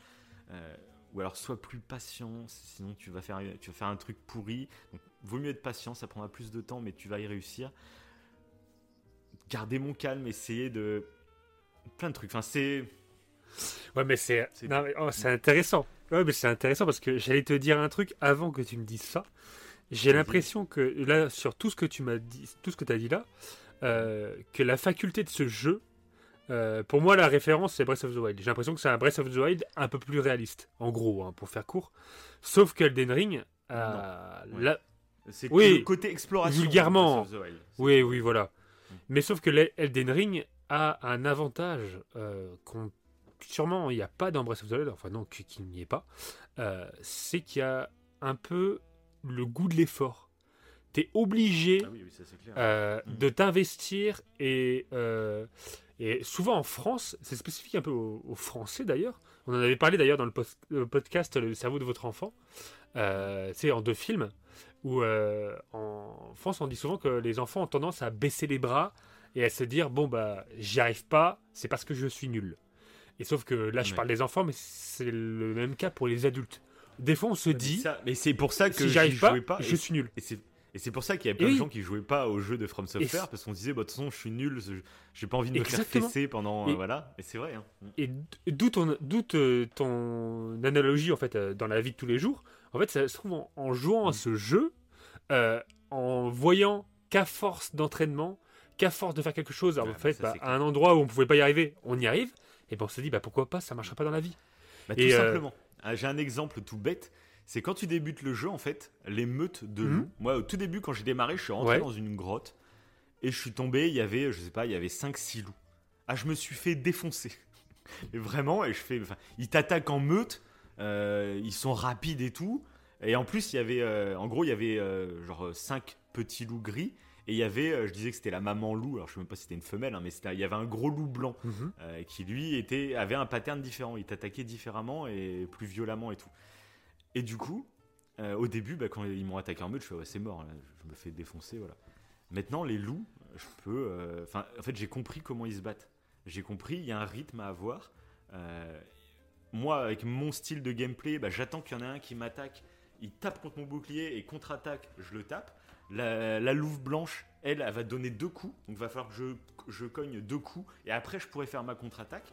Et euh, toujours essayer de les prendre un par un. Ne jamais me jeter dans le tas, etc. Et tu te rends compte que si tu. Des fois, tu es tenté. Tu dis, ouais, vas-y, en deux coups d'épée, je les tue. Vas-y, je tape un peu comme un bourrin. Voilà. Mais là, tu te fais. Ils arrivent à prendre le dessus, ils te défoncent. Que si tu te poses, si tu réfléchis, si tu. Parce que des fois, je te jure, c'est pas évident. C'est après c'est manette en main que tu rends compte, mais des fois, soit tu prends la confiance, soit t'as même contre les boss, ça je le vois des fois. euh, un boss par exemple, euh, il va faire un coup de marteau par exemple au sol, et le, une- tu évites le coup de marteau, et le marteau il reste planté au sol, et euh, pendant qu'il essaye de retirer son marteau, t'as genre deux secondes. Et deux secondes, tu vois que tu peux lui donner deux coups d'épée. Et ton cerveau, intuitivement, il dit vas-y, fous le troisième, fous le quatrième, parce que profite pour lui faire des dégâts. Euh, ça Et sauf qu'en fait, c'est complètement débile, parce que tu sais que bah, à partir du troisième coup, bah, il aura retiré le marteau, et il va pouvoir te foutre un coup, et tu vas perdre des PV. Mais ça, c'est. Tu sens que ton cerveau a envie de foutre le coup, et en fait, ça, petit à petit, tu te disciplines. Et tu, Tu freines tes instincts, tu freines tes pulsions un petit peu. exactement. Tu freines tes pulsions pour être un peu. Ça, ça devient limite de l'art dans ta tête. Tu dis, attends, toi, tu réagis comme ça. Tape, tape, là, je te fous deux coups. Ok, je recule. Je... Et tu sais, t'analyses petit à petit, et c'est là que tu commences à prendre ton plaisir. Et, et moi, petit à petit, après, ça devient naturel. Moi, il y a des PNJ que je croise maintenant sur la map, et ben, je sais comment ils se battent. Et donc, ils me font plus peur du tout. Euh, J'arrive à les défoncer, même s'ils sont par groupe, je sais comment ils vont fonctionner. Et c'est un truc que tu apprends petit à petit. C'est pour ça qu'il y a des heures et des heures de jeu, mais t'apprends tout du long, tout du, tout du long, et tu reviens dans des zones où tu connais les PNJ et tout, et tu dis, je sais comment faut me battre. Et ce qui est très intelligent aussi là-dedans, c'est que plus tu avances dans le jeu, c'est que petit à petit, tu découvres des PNJ avec des petites variations. Et du coup, ils ont la même façon de se battre, mais ils vont euh, avoir une petite particularité spécifique qui va changer. Euh, genre quand je suis passé dans la deuxième zone du jeu, en gros la première c'était des gens très basiques. C'était des soldats avec des épées, trucs comme ça et tout. Et dès que tu passes dans la seconde zone, bah, tu te rends compte que déjà c'est une zone un peu plus, il y a un gros château, une académie de magie en plein milieu et tout. C'est très mystique, très Harry Potter presque. Et tu te rends compte que les PNJ, bah, ils utilisent beaucoup plus des petits sorts de magie. Et ils te rajoutent ça petit à petit, par petit tout. Et en fait, c'est. Tu apprends, mais c'est étalé, en fait. Euh, donc je pense que Ouais. si tu as envie de rusher le jeu, bah, tu vas te faire défoncer parce que tu n'auras pas eu le temps d'apprendre tout ça. Mais si moi, comme j'y vais tout doucement et je fais petit à petit, petit à petit, bah, j'apprends petit à petit comment se battent les gens et tout. Et tu te rends compte après, quand tu regardes dans le rétroviseur, tout ce que tu as appris, tous les PNJ, toutes les techniques de Hum. combat que tu as appris, bah, en fait, tu es à moitié fier de toi. Tu dis putain, tu as un vrai sentiment de progression. Et t'as progressé manette en main. T'as pas progressé juste parce que t'as monté des niveaux, parce que t'as une putain d'épée, parce que t'as aussi progressé parce que t'as appris des choses. Et, et ça, c'est difficile à décrire vraiment, mais c'est un des plaisirs du jeu, de- concrètement. Ouais, ouais, ouais. Au-delà des stats Ouais, que tu t'augmentes, c'est aussi tes connaissances personnelles euh, que tu augmentes. Ouais, c'est ça, c'est ça. Bah, en fait, ça me fait penser à une petite anecdote par rapport à Breath of the Wild. C'est Mhm. quand bah, j'ai fait tester à Ah ma oui, fille ah bah le jeu. exact, Exactement. Voilà. Mm. Tu vois ce que je veux dire? Oui, mais c'est ça- exactement ça. C'est exactement ça, ouais. C'est que à la, à la- c'était au tout début, hein, pour ceux qui connaissent le jeu, euh, juste après le plateau du prélude. Donc quand tu descends en paravoile, donc c'est vraiment le début du jeu. Elle a essayé d'attaquer un camp de gobelins et elle s'est fait tuer euh, de suite. Euh, bon, elle a, elle a 8 ans, donc euh, Oui, c'est ça, elle, est, précise. oui. elle est jeune. et, euh, Et du coup, bah, euh, de suite, elle m'a dit, et justement, c'est pour ça qu'aussi euh, j'évoquais ça tout à l'heure, mhm. elle m'a dit, bah, je suis nul, euh, je suis nul. Je lui ai dit, non, mhm. mais je lui ai dit, t'es pas nul. C'est que pour l'instant, t'es pas assez forte, mais il suffit que tu t'entraînes, il suffit que, voilà, que pour, voilà. Et bon, elle a plutôt compris, elle a passé son... Elle s'est dit, bon, ce camp-là, j'oublie, je, vais faire autre chose. Mhm. Et en fait, je crois que c'était même pas... c'était le jour d'après, je crois juste le jour d'après, elle n'avait pas forcément acquis plus, justement, ce que tu disais avant, elle n'avait pas une épée meilleure, elle avait peut-être plus d'inventaire, mais ce qu'elle avait appris, c'était surtout à mieux manier la manette, à mieux manier les boutons, à mieux réfléchir à une stratégie, et du coup, elle a gagné. En retentant le camp de gobelins, parce que je lui dis, bah vas-y, retente-y. Et là, c'était, bah, je suis forte, je suis forte. Bah oui, c'est que t'as as, évolué, et c'est ça tout l'intérêt, je trouve, d'Elden Ring, mais euh, pas pour des enfants, adultes, pour, pour, des, adultes, pour adultes, ouais. C'est et c'est intéressant. Après, je l'avais aussi dans Breath of the Wild ce côté-là. Hein. Même pour un adulte, Breath of the Wild, c'est ça qui est génial, c'est qu'il est aussi accessible pour un enfant qu'un adulte. Elden Ring est plus hmm. orienté adulte. Quand même, et plutôt public, euh, ouais. Breath, of the Wild est plutôt tout public, ouais. Après Breath of the Wild, il y a tout le côté euh, mécanique de gameplay qu'il n'y a pas dans Elden Ring c'est les côtés sanctuaires et tout de Breath of the Wild avec les petites énigmes et tout, il n'y a pas ça dans Elden Ring. C'est vrai. voilà. Mais dans Elden Ring, il y a d'autres choses, tu vois. Oui, t'es encore plus c'est à l'abandon. Ah Elden, Ring. Bah, Elden Ring. Ce que tu disais, ouais. À l'abandon ou totalement libre, c'est à toi de voir, c'est toi qui. Voilà, bref. Moi, j'espère vraiment que les éditeurs vont s'inspirer de ça. Faites confiance aux, joueurs, parce que moi, je me disais, genre, Horizon, euh, pourquoi ils n'ont pas orienté le gameplay là-dessus? Horizon, tu as vu, dès que tu ouvres la map, tu as 36 000 points d'intérêt qui, qui pop. Oui. Et euh, on est habitué à ça, donc c'est pas horrible. En plus, Horizon, on fera une émission sur Horizon, vous verrez dans quelques temps. Horizon, moi je trouve, il a une narration ultra poussée. Euh, en termes de, de, crédibilité du monde. L'histoire. expliquera ça en détail, mais vous verrez, c'est vraiment bluffant. Euh, mais du coup, moi j'aurais adoré en fait qu'ils fassent confiance aux joueurs et qu'ils designent leur jeu pour qu'on l'explore sans les curseurs. Et sans les curseurs, ça veut dire qu'on n'est pas obligé de tous les faire pour obtenir telle ou telle armure, par exemple, tu vois. Euh, mm. Parce que là, c'est ça, en gros, c'est que tu vas faire, tu vas à un curseur, il y a un truc intéressant, tu le fais, tu vas récupérer un matériel, et si tu as tant de matériel, tu peux t'acheter euh, une armure, tu vois. Mais du coup, en fait, ce qui est dommage quand il y a un curseur qui t'indique que là, il y a un point d'intérêt, le gros, gros défaut, c'est qu'en fait, bah, quand il n'y a pas de curseur, tu sais qu'il n'y a rien d'intéressant. Donc tu y vas pas. Et ça, ça casse un truc. C'est pas en fait de hmm. savoir que là il y a un truc intéressant qui gêne, c'est le fait que s'il n'y a pas de curseur, tu sais qu'il n'y a rien d'intéressant. Et ça casse un truc, euh, niveau exploration par toi-même. Euh, et ça, moi je trouve que Horizon, il aurait gagné, ce qu'il est totalement adaptable en fait euh, à le jouer sans curseur, où tu vas découvrir les trucs, alors tu passeras à côté peut-être de, de 1000 trucs, et encore.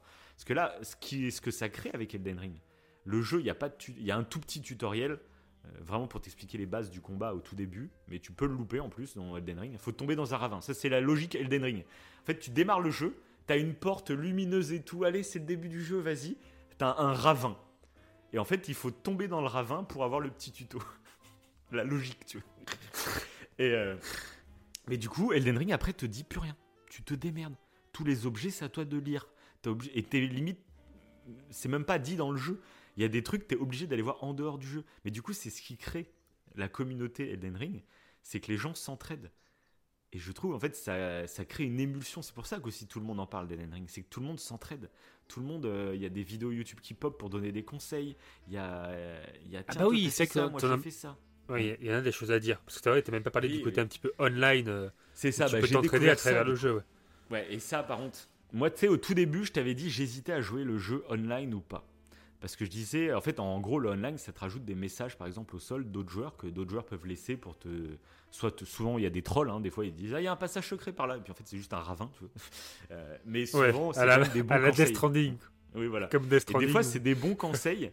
Euh, et au début, bah, je me disais, ah, je sais pas comment je le fais. Euh, soit je joue offline pour avoir aucun message. Et comme ça, je suis vraiment en full immersion, exploration et tout. Ou soit, bah, comme je débute, je vais me laisser quand même un peu les messages et tout. Et cette semaine, en fait, j'ai eu une panne d'internet euh, chez moi. Et euh, du coup, j'avais pas internet. Et je me suis dit, bon, bah tant pis, je me fais Elden Ring, mais euh, en offline, quoi, c'est pas grave. Ah bah, j'ai pas pris mon plaisir. Je, je- me suis tellement habitué à voir la, communauté qui joue avec toi que jouer tout seul, il n'y avait plus de messages, bah. Je sais pas, j'avais l'impression de louper des trucs, ça ça faisait chelou. Et du coup, j'ai joué euh, 20 minutes et j'ai arrêté. J'ai fait non, bah, je reprendrai quand j'aurai internet. Et en fait, j'adore. J'adore. C'est donc tu as plusieurs trucs. Tu as donc les marques sur le sol blanches. C'est des messages que toi-même tu peux laisser des messages, hein, voilà. Donc c'est des messages avec, Mhm. euh, tu sais, c'est des listes de mots euh, pré euh, genre droit devant ou tout d'abord ou tout comme ça. Puis après tu rajoutes. euh, il y Oui, a comme des ça, chiens, d'écrire n'importe quoi. euh, Il y a un coffre tout d'abord, il y a à droite. tout- Bref. Euh, et comme ça, en fait, bah, même si c'est un russe qui écrit euh, le message, et ben un espagnol pourra Oui. le lire aussi. Tu vois, les messages sont traduits automatiquement aussi du coup. C'est marrant parce que des fois il y a des blagues que les gens font dans une langue et quand ça arrive en français, ben, en fait, on comprend pas ce qu'ils disent parce que ça, ça n'a aucun sens en français la blague en fait. Donc c'est assez marrant des fois il y a des trucs comme ça. Euh, il y a aussi des, taches de sang. Donc là c'est intéressant parce que ça donne une indication s'il y a une tache de sang, c'est-à-dire que quelqu'un est mort à cet endroit-là. Donc tu dis attends il y a potentiellement du danger. Donc tu sais ça te, tu te mets sur tes gardes et en cliquant sur la tache de sang tu vois comment l'autre est mort. Tu vois pas ce qui le tue, mais tu le vois en train d'agir au moment où il est mort. Donc c'est assez intéressant. Il y a aussi des fantômes blancs. Donc là, c'est des joueurs que tu vois jouer en même temps que toi, euh, qui sont en train de jouer en même temps que toi. Donc euh, des fois, tu te croises juste, ça te donne juste un sentiment de, de- bah, tu, T'es pas tout un peu comme journée, tu vois, de journée où tu voyais un autre Oui. PNJ qui jouait avec toi, tu vois. Bah là, c'est euh, c'est pareil, tu, tu vois un autre gars en train de jouer. Donc des fois, ça peut te donner une indication hein, parce que tu vois le mec en train de monter sur un truc, tu te dis, ah, il monte là-bas, bah attends, je vais aller voir comment s'il y a un truc, tu vois. Bref, ça donne ça un aussi, sentiment ça de aussi, vie. ça, c'est- ouais. Ouais, c'est donc du coup, je savais, on en avait parlé à l'époque de Death Stranding parce que bah, pour nous, dans Mhm. Death Stranding, on avait découvert ce gameplay, ce, ce gameplay asymétrique un peu, où on était tous en train de jouer à un jeu en même temps et on s'entraidait, etc. Et là, c'est exactement pareil. Et je savais qu'à l'époque de Death Stranding, euh, bah, à l'époque, les fans des Dark Souls et tout disaient, bah, c'est déjà présent dans Dark Souls, même si Death Stranding lui avait carrément amplifié le truc. Parce que tu pouvais carrément créer des structures qui apparaissaient dans les parties des autres joueurs et tout. Là, c'est juste des messages. Mais globalement, voilà, il le faisait avant. Et du coup, là, je l'ai découvert à fond là-dedans. Et bah, en fait, ça participe à l'exploration. Ouais, ça ajoute trop. génial, Ouais, ça ajoute trop. Parce que moi, j'avais adoré pour Death Stranding. Ça... Bon, évidemment, comme tu dis, il y avait aussi les structures. Mais rien que les messages, ça fait quelque chose, les traces, etc. Donc Ah ouais, c'est vrai que ça aussi, génial, c'est un petit génial. plus hein, pour Elden Ring. euh, ouais. Ah, mais non, c'est même pas un petit plus. Ah, ça me- Je t'ai dit, moi, c'est devenu indispensable euh, dans ma partie. Je suis obligé de jouer avec ça. Ça me fait partie de mon expérience, en fait. Donc, j'ai pas de guide. Je regarde plus de vidéos sur YouTube et tout. Mais par contre, je joue ouais, avec les, les petites marques qui Ouais. m'ont des fois, euh, enfin souvent, ils m'aident à avoir un, un objet que j'avais pas vu sur un coin ou ils me Bah, préviennent. ça fait partie sur la de ton droite, exploration. ouais. Ouais, Ah c'est ça. ça, fait vraiment partie, ouais. Donc tu voilà. m'as donné envie de jouer. Et, euh, et Voilà. un- Bah, peut-être c'est pour ça qu'on fait une émission là sans spoil. Et si un jour tu décides à, t'y mettre, mais alors ce sera dans longtemps du coup, euh, parce que si tu t'y mets, déjà moi je l'ai pas Mhm. terminé, donc toi j'imagine pas. Mais peut-être dans quelques Non. mois on fera une émission vraiment complète sur Elden Ring en spoilant à fond et tout le bordel. On verra, on verra bien. Et sinon, bah, juste pour conclure, je voudrais juste un dernier truc que j'avais noté sur la narration que je trouve euh, vraiment Ok. C'est, euh, bah, comme j'ai dit, que la narration, tu vois, il n'y a pas, euh, il y a pas un truc ultra scénarisé, c'est vraiment du lore, mais tout est intéressant en fait. Le lore est, c'est là où tu dis, il y a J.R.R. Martin qui a taffé là-dessus aussi, donc je sais pas à quel point il a mis sa patte ou quoi, mais a priori, Miyazaki, le, boss, un peu celui qui, imagine tous ces univers dans les Dark Souls et tout, apparemment déjà c'est un level, c'est un truc de fou déjà de base. Et là, dans Elden Ring, je m'en en rends enfin compte. Et, euh, et du coup, le côté cryptique apporte vraiment quelque chose. Euh, là, j'ai un exemple qui m'est venu vraiment en tête. C'est euh, une des bandes annonces qui était sortie. On voyait plein de, plein de créatures, plein, enfin, il y a plein de trucs. Mais comme on connaissait pas l'univers, on savait pas quel personnage était qui, qu'est-ce qui se passait ou quoi. Et à un moment, en fait, on voyait deux personnages qui s'affrontaient. Et ça finissait Mhm. avec une explosion. Et, euh, et voilà. Tu voyais ça dans la bande-annonce, tu fais bon, bah, c'est impressionnant, c'est joli et tout. Puis petit, euh, petit à petit, quand tu, tu fais le jeu, bah moi, tu sais, je t'ai expliqué que j'étais arrivé dans une zone qui était un peu, euh, qui était un peu comme euh, parasité avec, qui était de, une ambiance rouge et tout. C'est euh, tout début du jeu, euh, voilà. Et j'étais venu là-dedans. Et puis bon, bah, j'avais vu cette zone, j'ai fait bon, ok, je suis reparti, blablabla. Et plusieurs dizaines d'heures de jeu plus tard, je suis enfin au niveau pour aller dans cette zone. Et là, en fait, j'ai découvert le boss de cette zone et je me suis rendu compte que c'était le mec qu'on voyait dans la bande-annonce et que le moment qu'on voyait dans la bande-annonce leur combat où il y avait cette explosion, eh ben, c'est ce qui contaminait toute cette zone en fait. Et du coup, en fait, tu comprends. Et tu dis, attends, attends, il y, y, a un truc que j'ai vu il y a plusieurs mois, que je savais pas à quoi ça correspondait. J'ai découvert après une zone, mais j'ai pas fait le lien entre les deux. Et c'est encore des dizaines d'heures plus tard que là, j'apprends qu'il y a eu une baston entre deux personnages, dont le boss que je vais affronter. Et c'est ça qui a pollué toute cette zone. Et là, tu fais, oh putain, oui, d'accord. Et tu comprends. Et ça, c'est le cas sur plein, plein, plein de trucs. Il y a des, genre, il y a des mecs à un moment que j'ai affronté, c'était des fantômes. Une sorte de vikings, des fantômes, dans une zone que je ne spoilerai pas. Et bah, bah, c'est des PNJ, toi, je, je, me bats contre eux, bon, c'est des fantômes, ok. Et plus tard dans le jeu, des dizaines d'heures plus tard, et bah, d'un coup, en fait, je retombe sur des vikings, mais là, en chair et en os. Et j'ai dit, ah oui, c'est vrai que je tapais des fantômes, mais les fantômes avant des fantômes, c'est des humains, tu vois. Enfin, c'est des créatures vivantes. Et là, du coup, je suis tombé sur en gros leur tribu en vrai dans, la... dans le vrai monde, tu vois. J'ai fait punaise. Et encore plus loin dans le jeu, eh ben, j'ai découvert cette tribu, une autre facette de, cette tribu. C'est petit à petit, en fait, tu étoffes, tu vois, c'est.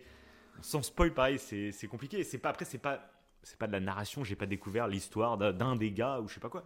Mais petit à petit, tu découvres et ça crée une cohérence globale au tout, tu vois. Et voilà, pareil pour euh, un bâtiment dans lequel tu vas rentrer, il est totalement en ruine. Tu te balades dedans, mhm. tu fais tiens, c'est cool et tout. Et plus tard, bah, tu vas entendre une histoire et tu vas te dire attends, mais c'est pas le bâtiment que j'avais visité. Mais si, c'est ce bâtiment-là.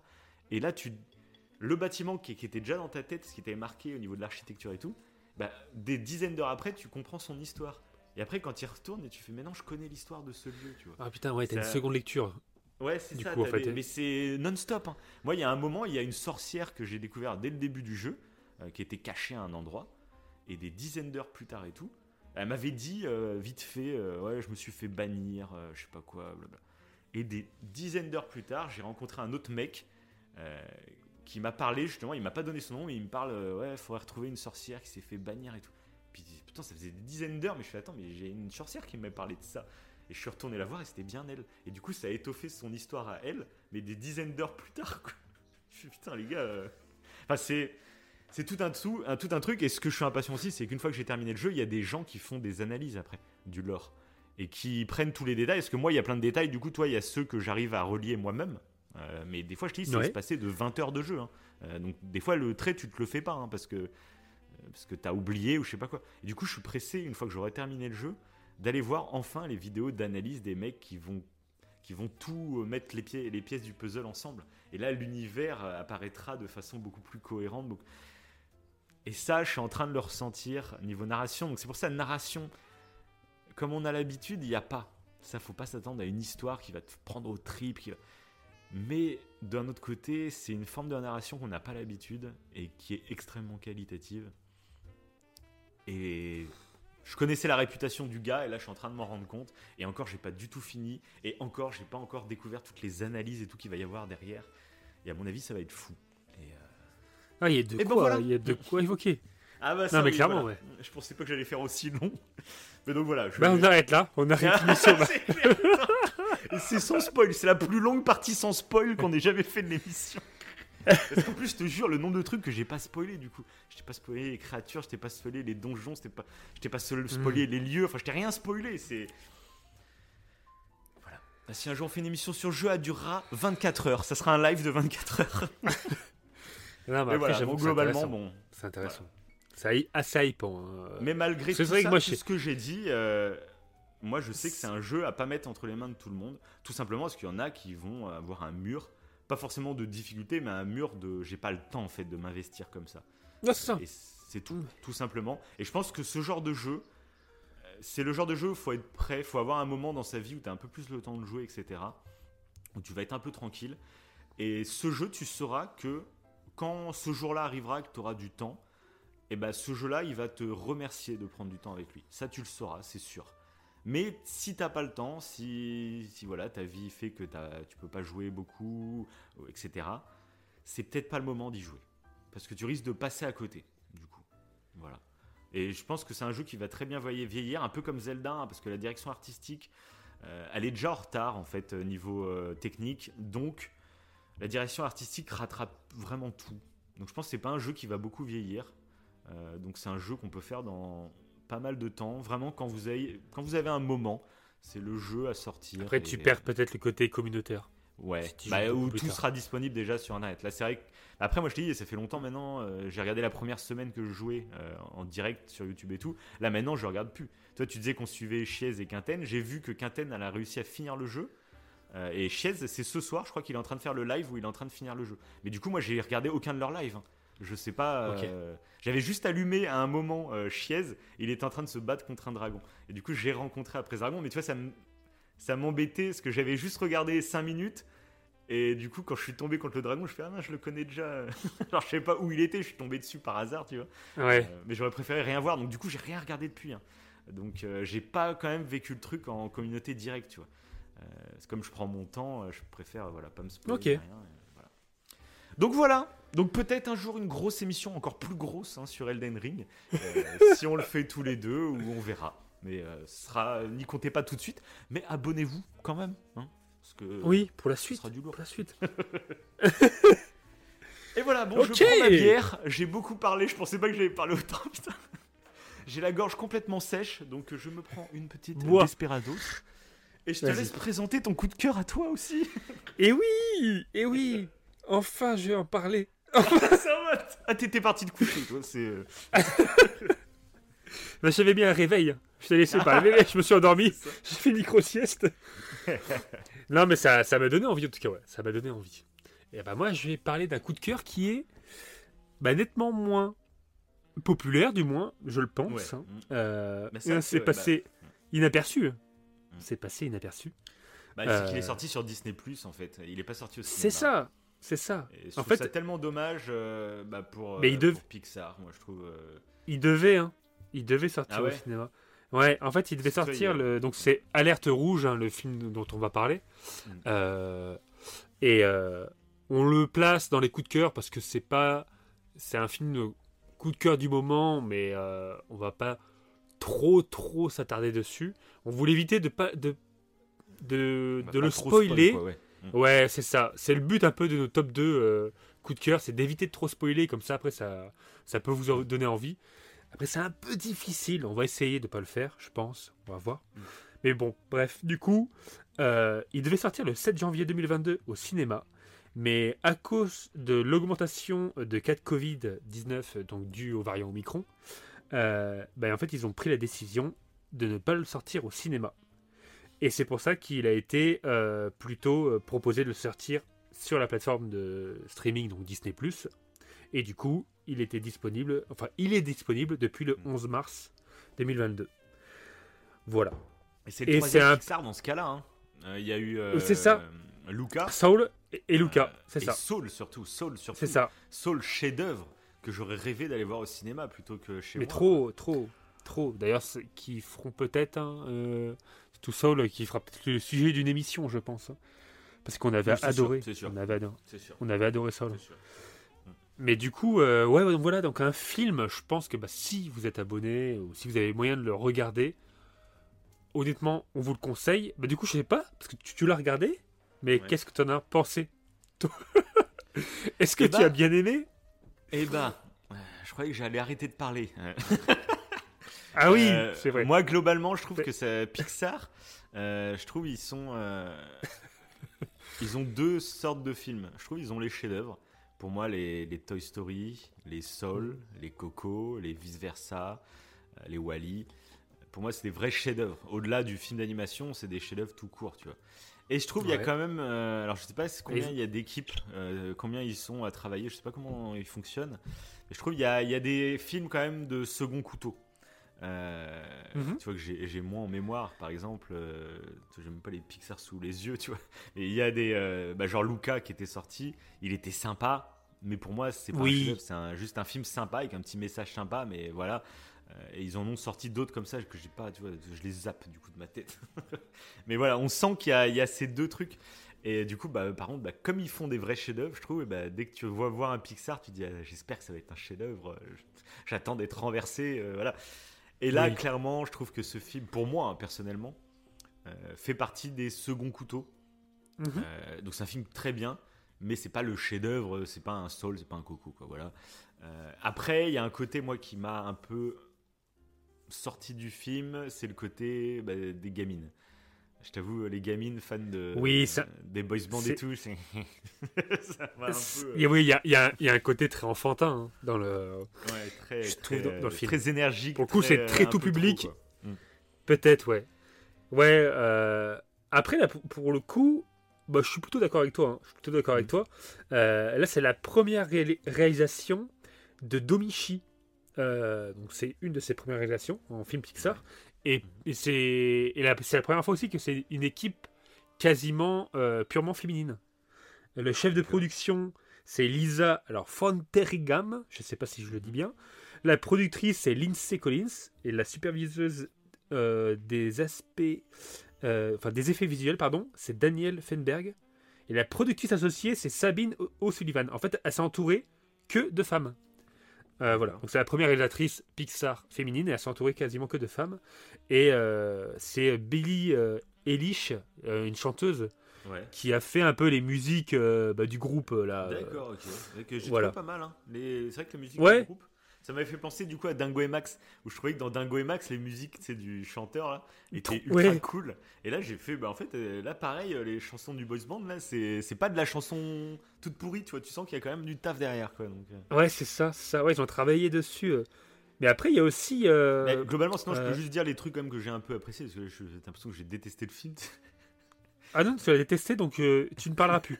Donc, du coup- il me demande mon avis, puis après, non. Il le censure voilà. Censurez-le Censurez-le Non, juste pour Ouais, dire bah, les trucs que j'ai bien aimé. euh, euh, bah, j'ai bien aimé globalement la métaphore du film. Euh, Mhm. Tout ce voilà, tu t'expliqueras un peu plus tout à l'heure. Et euh, j'ai j'ai- bah, bien aimé la réalisation. Je trouve qu'il y a certains plans parce que c'est une personnage euh, chinoise, je crois. Oui, tout à fait. Ouais, c'est Si, chinoise, ouais, et, coup, canadienne. la- Voilà, Sino-canadienne, a- Et du coup, bon après, du coup, c'est ce que je me suis, dit, ça fait un... parce que ça m'a fait penser à certaines scènes un peu de manga. Je me dis, est-ce qu'il n'y a pas un mélange un peu, bon, c'est une chinoise, mais Ouais. des mangas. et- tu fais bon. Ouais, Mais tout à fait, non, mais C'était Bon. volontaire, ouais. Ils, Ah ouais? ils ont fait une inspiration manga, ouais. D'où les gros yeux, d'où les. euh, Ouais, mais du coup, c'est japonais, quoi, manga. Donc ça fait un peu, Oui, euh, c'est japonais. Voilà quoi. Ils ont- fait, bon, allez, ça passe, allez. Et du coup, euh, mais par contre, bah, niveau réel, moi j'ai bien kiffé. Parce qu'il y avait certains plans, euh, mais je trouve que ça passe bien en fait. Avec le style Pixar, euh, qui est pourtant en- des images en images de synthèse, tu vois. Mais le style Mhm. manga, euh, ça faisait pas, ça dénaturait pas le truc ou quoi. Et c'est peut-être quelque chose que j'aurais dit avant de voir, j'aurais, j'y aurais peut-être pas cru, tu vois. J'aurais dit ouais, ça va faire Ok. bizarre. Puis finalement, j'ai bien apprécié. Tu t'y habitues, ouais. Peut-être que ça peut faire un petit Ouais, peu ouais. bizarre au début. Non, même pas que je me suis habitué, à- je trouve les... Même pas. Non, ça m'a même pas fait bizarre. C'est dès le départ, j'ai trouvé ça, euh, ça passait bien en fait. Ok, ok. Parce que le côté un peu, euh, du coup, euh, aussi effet manga, c'est que souvent dans les mangas, en fait, les- expressions et les émotions sont exacerbées chez les personnages. Et là, du coup, on retrouve un peu bah, ce concept-là euh, dans ce film. Ouais. Euh, donc, au-delà du côté de la forme, quoi, du côté visuel, on a un petit peu aussi le côté le fond où c'est très. Toutes les émotions sont un peu exacerbées, bah, surtout la- le personnage principal, évidemment. Ouais, bien sûr. Mais voilà. Après, euh, je sais pas si tu voulais peut-être. euh, Non, bah vas-y, à. À, à toi, dis-nous ce que t'as pensé du film. Donc bah moi j'ai euh, ouais, j'ai moyennement apprécié. Ah. En fait, je me demande pourquoi je l'ai ajouté. euh, non, non, non, non, j'ai, non, j'ai. euh, Pour le coup, c'était une très très bonne surprise.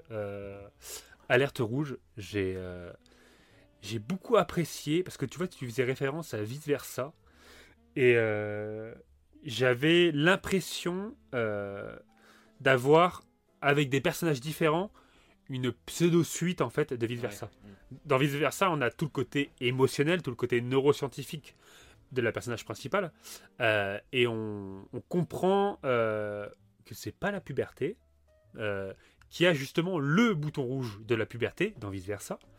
Et dans Alerte rouge, d'où le nom Alerte rouge, je pense que c'est pas anodin, et bah euh, justement elle rentre, donc May, la personnage principale, rentre dans la puberté, et euh, je trouve que c'est relativement bien fait. Et euh, il y a évidemment, bah, tu en parlais tout à l'heure, cette métaphore de la puberté et même, on le voit façon dans certaines critiques du film, des règles. Forcément, c'est une fille, c'est la puberté, et t'as le côté le panda, t'as les règles, t'as même. C'est la première fois, je crois, dans un dessin animé, euh, on voit la mère euh, donner des serviettes à sa fille Il faut lui proposer des serviettes parce qu'elle croit qu'elle a ses règles. Alors qu'en fait, c'est Mm. pas ses règles. Mais il y a tout ce rapport-là. Voilà la Euh, psychopathe, la daronne d'ailleurs. Ouais, mais trop. et euh, parce que ouais, je voulais faire un petit synopsis peut-être du, du film pour ceux qui l'ont pas vu et qui aimeraient Ouais. le voir. Mais du coup, je l'avais noté quelque part et je l'ai enlevé. Hein Ça, c'est génial. et d'ailleurs, à la celui qui a composé la musique, au-delà de Billie Eilish, t'avais le même compositeur. euh, il a un nom particulier qui a fait la série euh, Mandalorian. Le- ok. Il a participé du coup à la composition. Euh, Ludwig Goransson, voilà, ok, ouais. mhm. qui a participé un petit peu au truc. Et, euh, et du coup, ouais, il y avait ce côté-là, donc euh, vice versa, et le côté un peu qu'on a, parce que nous, on avait fait déjà, en fait, un, un- j'en parlais déjà tout à l'heure pour Elden Ring, mais euh, le cerveau des enfants en deux films. Donc, on parlait du documentaire, et on avait parlé de vice versa évidemment parce que c'est très neuroscientifique en termes de vulgarisation, et de Dingo et Max. Et je trouve qu'il y a des, et de toute façon, tu l'as dit, il y a des points communs aussi avec Dingo et Max, avec l'adolescence, Ouais. surtout dans le rapport Avec que la mère a avec sa fille. Mm. Où ils, ils cherchent pas vraiment à se comprendre et ils se parlent pas en fait. Jusqu'à mais ce c'est- que ça. Et par contre, t'as vu, en Ouais. comparaison, j'y ai pensé d'ailleurs quand je regardais le film. euh, Dingo et Max, quand j'étais jeune, euh, bah, je m'identifiais à Max. Et là, en le revoyant adulte, ben, j'ai réussi à m'identifier dans Dingo. Euh, et là, c'est la critique que je me faisais en regardant le film. Euh, J'imagine très bien une jeune fille euh, pouvoir s'identifier dans, dans, dans la petite. Mhm. Mais par contre, beaucoup plus de mal à s'identifier dans les parents et dans la mère qui est à moitié psychopathe. Euh, moi, je, je suis pas du tout entré dans le délire de la mère, tu vois. Je sais que j'aurais pas Ouais. agi de la même façon, alors que je sais que je pourrais agir comme Dingo dans Dingo et Max. Là, la mère, je sais que je ne Ok. serais pas comme ça, tu vois. Donc voilà, c'est petite anecdote, mais c'est vrai que j'y ai pensé moi aussi pendant le film. Moi, t'avais un petit air, ouais. Bah, du coup, pour le, le petit, euh, le petit synopsis, pour ceux qui ne l'ont pas vu et qui aimeraient le voir, très rapide. En gros, May, dont on parle, c'est une adolescente, donc, comme, on- l'a dit tout à l'heure, sino-canadienne, qui, découvre qu'elle se transforme en pandarou lorsqu'elle ressent une émotion trop forte. Et du coup, son but, c'est de, cacher en fait ce pouvoir aux gens pour éviter de les effrayer. Au début du film, ça va pas vraiment se passer comme ça. Après, elle va changer d'avis. Mais en gros, c'est un peu le concept. Et euh, après, ouais, je suis plutôt d'accord avec toi sur ce que tu disais. Moi non plus, euh, euh, la mère, elle est très euh, stricte dans son éducation. Euh, surtout qu'ils ont un temple chinois et tout, donc euh, peut-être qu'il y a peut-être un côté, euh, alors c'est un petit peu stéréotypé, hein, mais euh, culture chinoise où euh, les émotions sont vraiment cachées. On le voit souvent dans les films euh, asiatiques euh, où les émotions, euh, ça, ils laissent pas place aux émotions. C'est très, euh, c'est très froid, un peu comme l'est la mère, mais qui, qui n'est pas du tout le cas de sa fille, qui elle est beaucoup plus exubérante. Et, euh, et donc du coup, un truc que j'ai adoré, euh, en fait, qui a fait que ça a été un coup de cœur, c'est au-delà du côté où May, donc sans trop spoiler, moi c'est juste la fin euh, que j'ai trouvé un peu bâclée. Après, moi je vous conseille de voir le film, Mhm. mais euh, tout le déroulement où du coup elle libère son panda, au-delà du côté puberté, et on en avait parlé dans Fight Club. euh, je vais le répéter pour ceux qui n'ont peut-être pas écouté l'émission, mais je vous conseille d'aller écouter cette émission sur Fight Club. C'est que quand on est ado, euh, en fait, on a notre amygdale, donc euh, en gros une partie du cerveau qui est le siège des émotions, qui atteint en gros sa maturité. Donc c'est là où on est le, le plus sensible. Au-delà des hormones déjà, on a une montée d'hormones qui est énorme. Euh, on a aussi donc l'amygdale qui est ultra sensible et du coup les émotions sont exubérantes. D'où l'adolescence qu'on appelle l'âge bête. C'est que c'est les émotions qui prennent le relais sur tout. Parce que euh, le lobe frontal, lui qui est euh, censé être la planification, la logique, la réflexion, il est mature qu'à l'âge de 25 ans, en moyenne. Donc c'est beaucoup plus tard.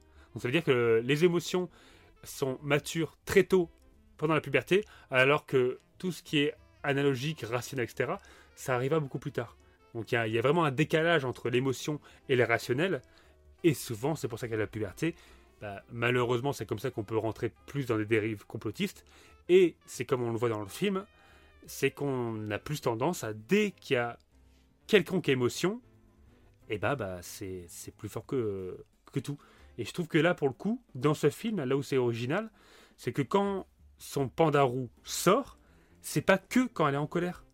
C'est quelle que soit l'émotion. Que ce soit quand elle est euh, excitée euh, par la situation, qu'elle est trop euphorique, qu'elle est triste.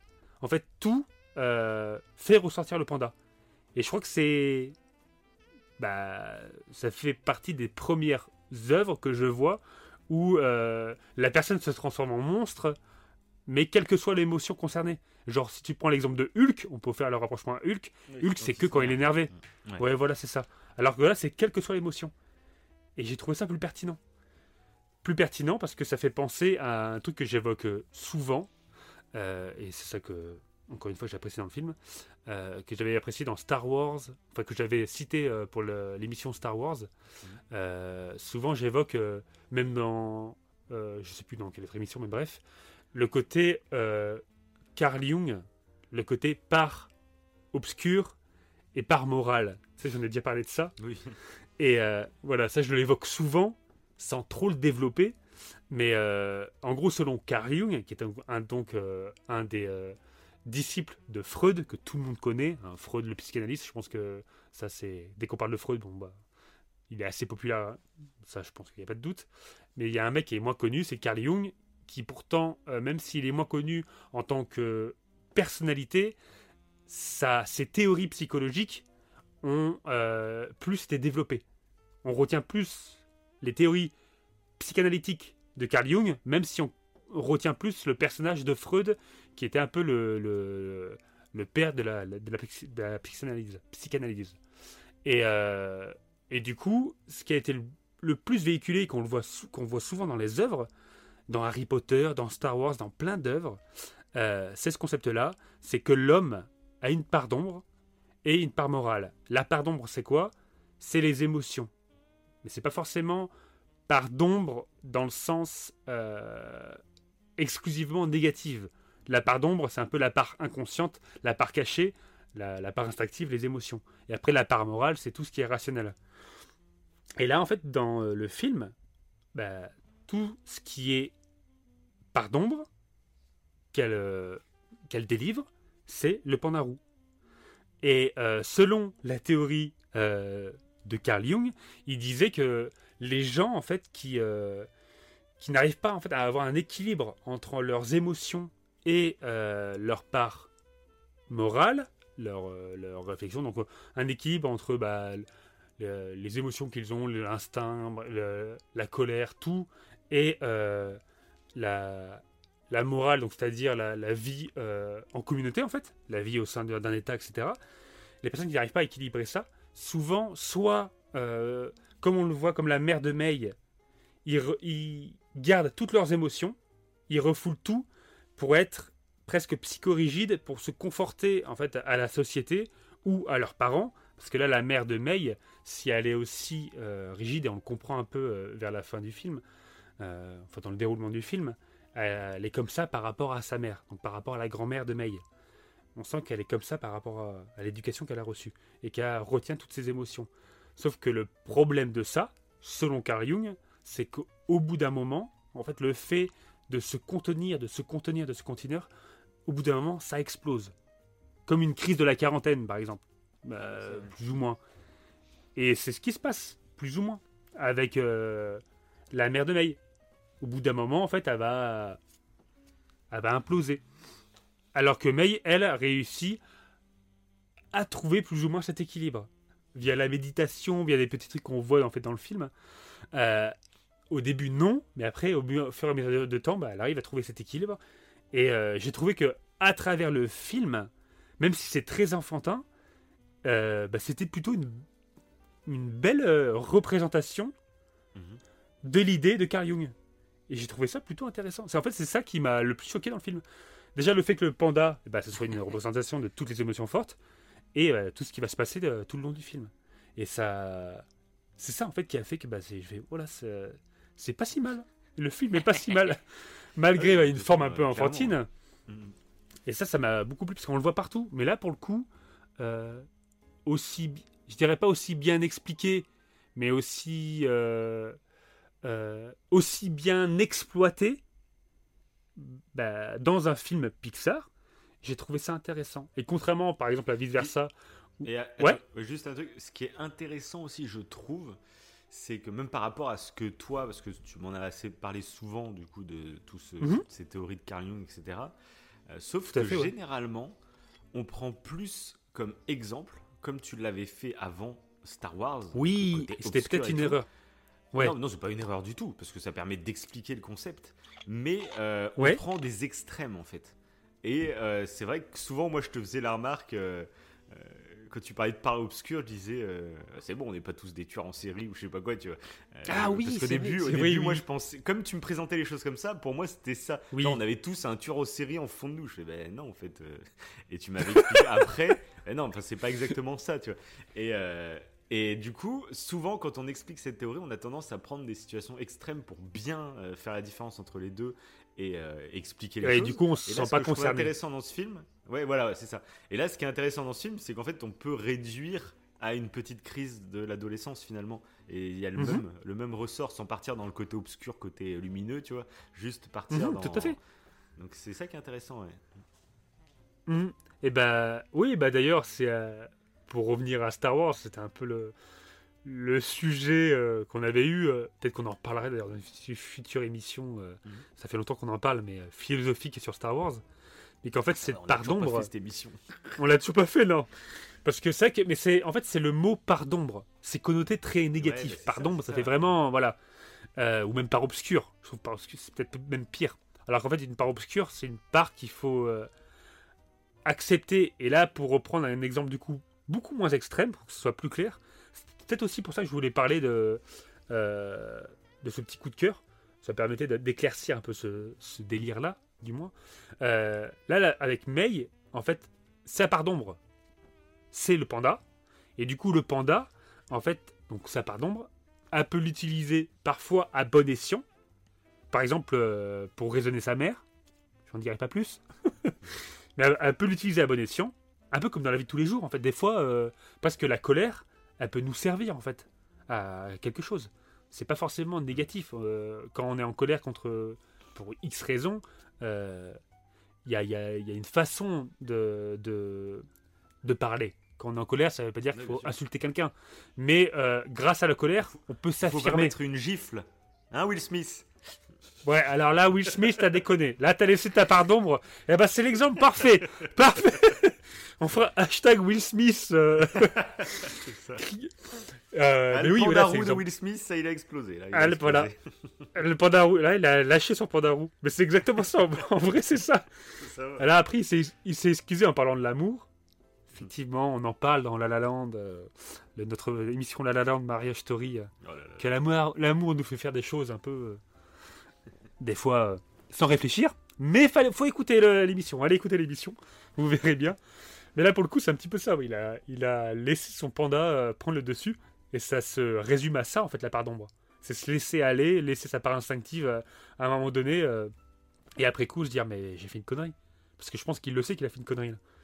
Même si c'est peut-être peut déplacé ce qu'il a dit. Bon, après, moi, le, sujet de leur de, Chris et de Will Smith, j'ai pas tout, non plus tout suivi, mais bon, bref.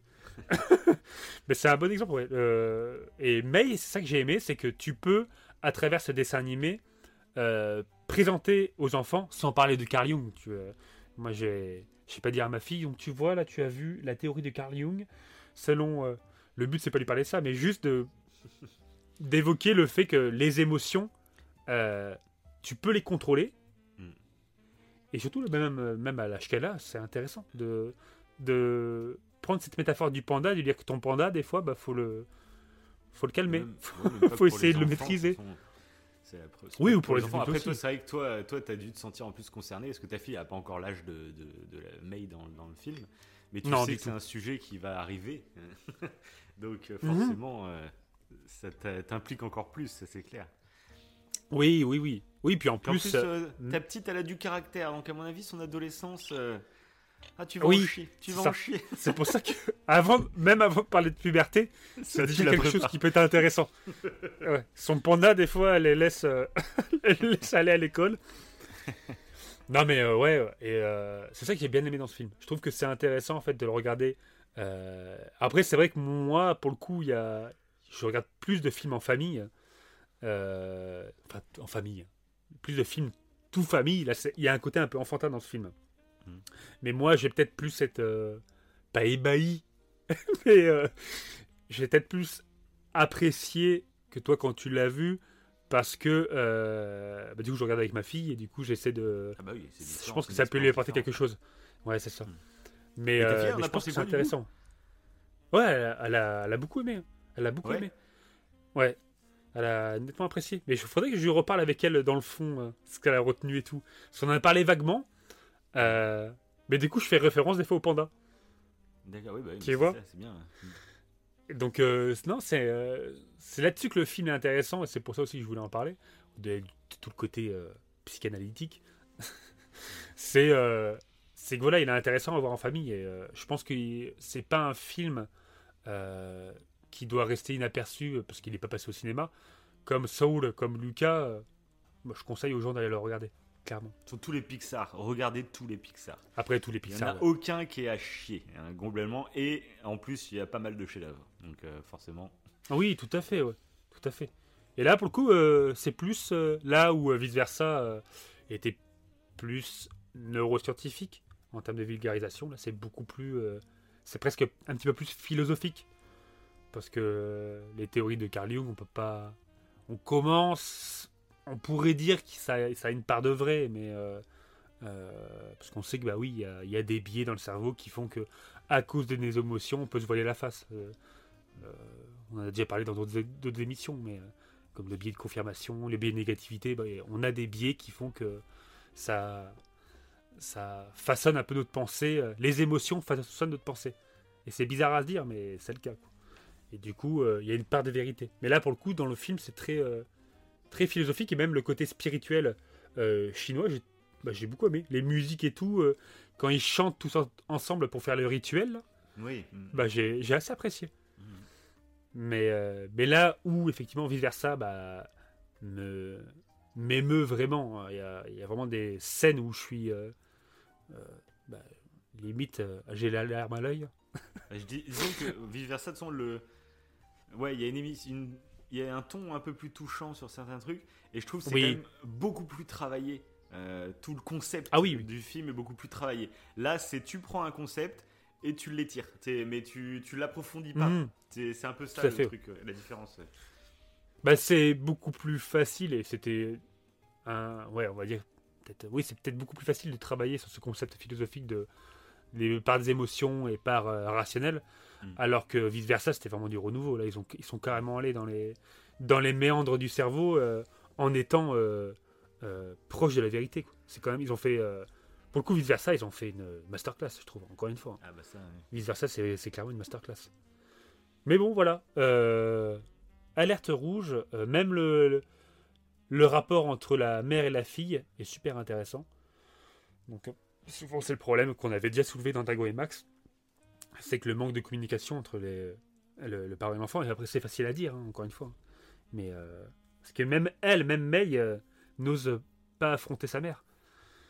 Et c'est grâce à son pandarou qu'elle va affronter sa mère. Donc, euh, la, la puberté dans ce film, c'est pas que ouais, regardez la puberté, c'est euh, une crise d'adolescence, on est complètement débile. Il y a quand même une évolution aussi. C'est une évolution de l'enfant.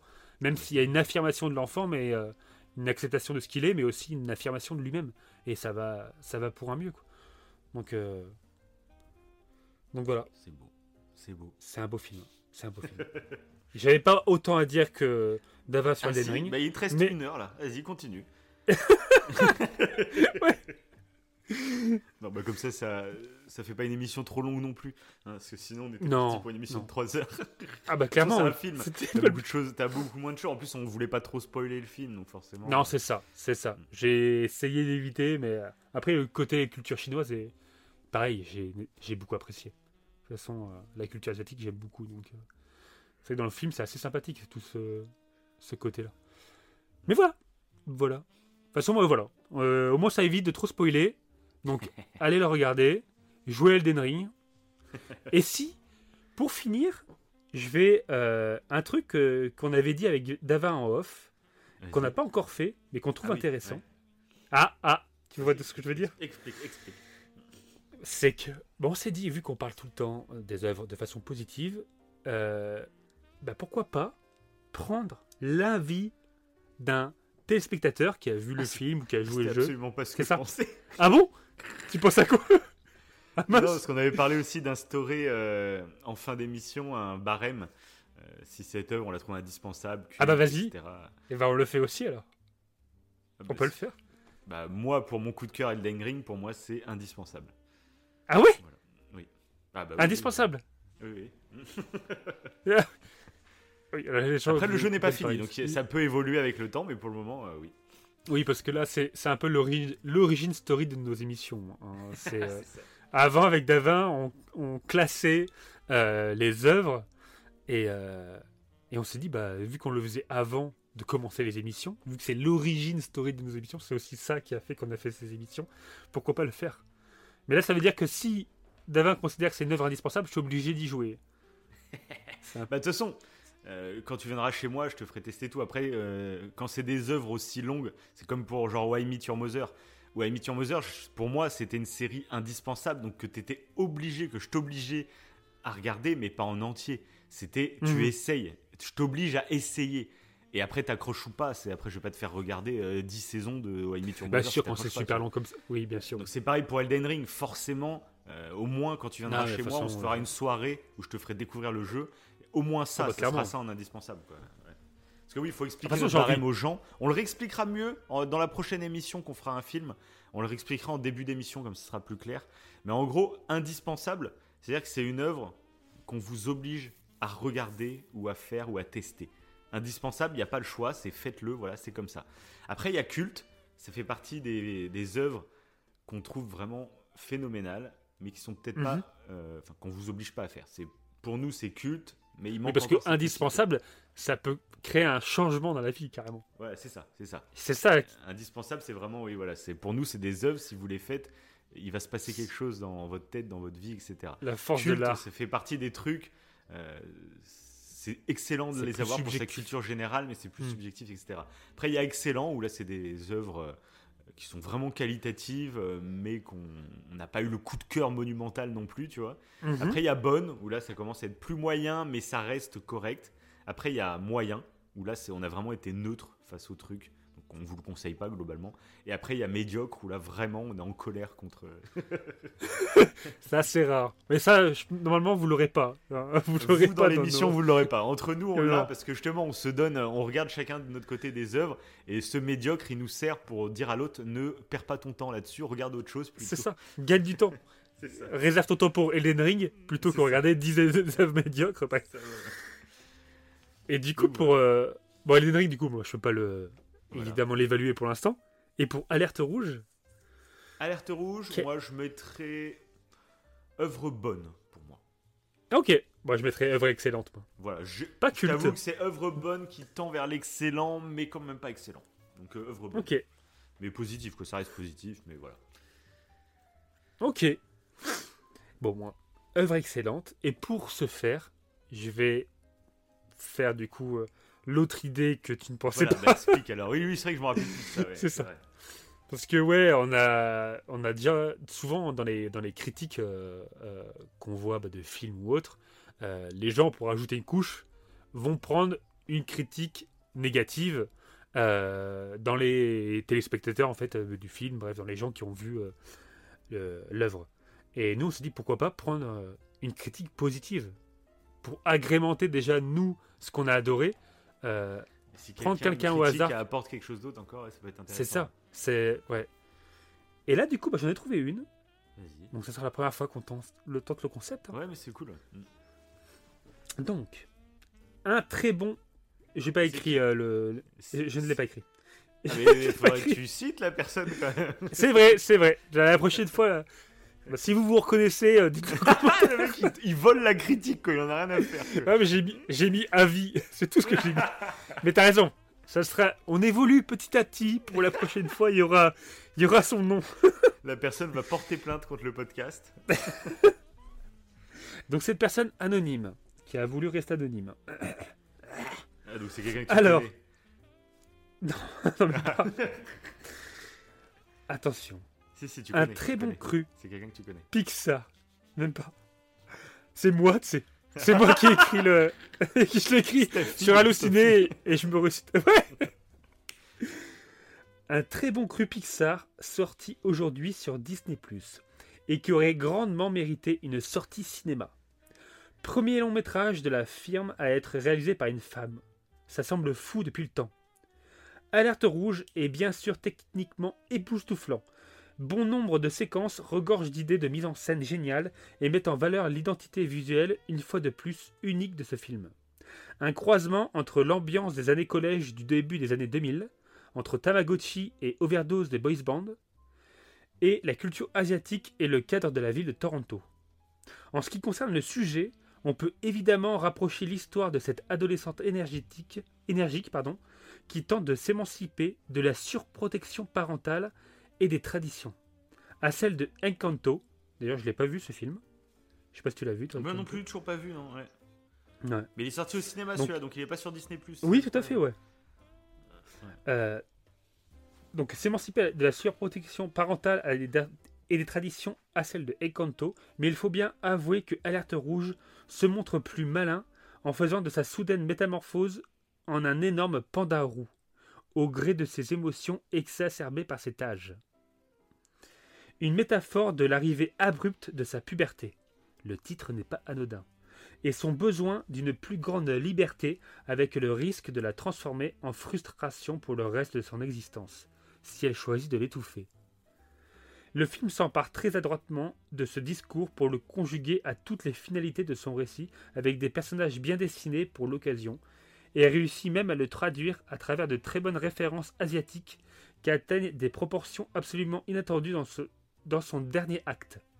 Le tout accompagné d'une BO signée Ludwig Göransson et des chansons de Billie Eilish qui collent parfaitement à l'ambiance de cette époque. Certes, ça ne détrône pas mes favoris de chez Pixar, mais Alerte Rouge se place dans le haut du panier de leur dernier film. Voilà. Bah, je crois que tout est dit. En fait, Bon, euh, euh, copie sur nous, quoi. Voilà. bah c'est ça, c'est ça. Euh, Ah, c'est un truc qu'elle a soulevé qui est intéressant. Euh, c'est vrai que ça m'a fait bizarre, c'est que le film le précise pas. Et je m'en suis rendu compte au fur et à mesure du film, c'est qu'on est dans les années 90, donc c'est vraiment notre génération à nous. Euh, bah, tout ce qui est Tamagotchi, tout ça. Et c'est vrai que c'est bizarre parce que souvent c'est Oui, dans les le années sais. 80 et le c'est genre Stranger Things, tu vois, où il pousse le, les années 80 à fond. Et là, il pousse pas le fait qu'on soit dans les années 90. C'est pas le concept du truc, même si ça parle quand même de boys band, mais ça pourrait faire écho à aujourd'hui, à, à- la K-pop par exemple, tu vois, qu'il y a aujourd'hui. Donc c'est toujours d'actualité, on va dire. Euh, ça se situe dans les années 90, mais c'est pas le sujet du film. C'est juste le, ça se situe à cette période-là. Euh, Ouais. J'ai trouvé ouais, ça c'est pas forcément précisé. original. Ouais, ouais, c'est vrai. Ouais, j'ai trouvé ça original de pas le préciser en fait. Juste, bah, c'est comme ça et, et tu t'en rends compte au fur et à mesure du film quand tu vois les, les outils, les Tamagotchi, les, les trucs comme ça. Voilà, je trouvais ça marrant parce que bah, c'est vraiment notre génération donc moi j'ai. Ouais, T'avais un Tamagotchi, toi. Non, même pas. Moi j'avais un Pikachu Tamagotchi. Moi je suis la génération juste un tout petit peu après les Tamagotchi. J'ai pas eu les Tamagotchi, c'est juste un peu après. Moi bah, c'était les Pokémon et ils avaient fait des Tamagotchi Pokémon. Donc moi j'avais un petit Pikachu. Ok. euh, voilà.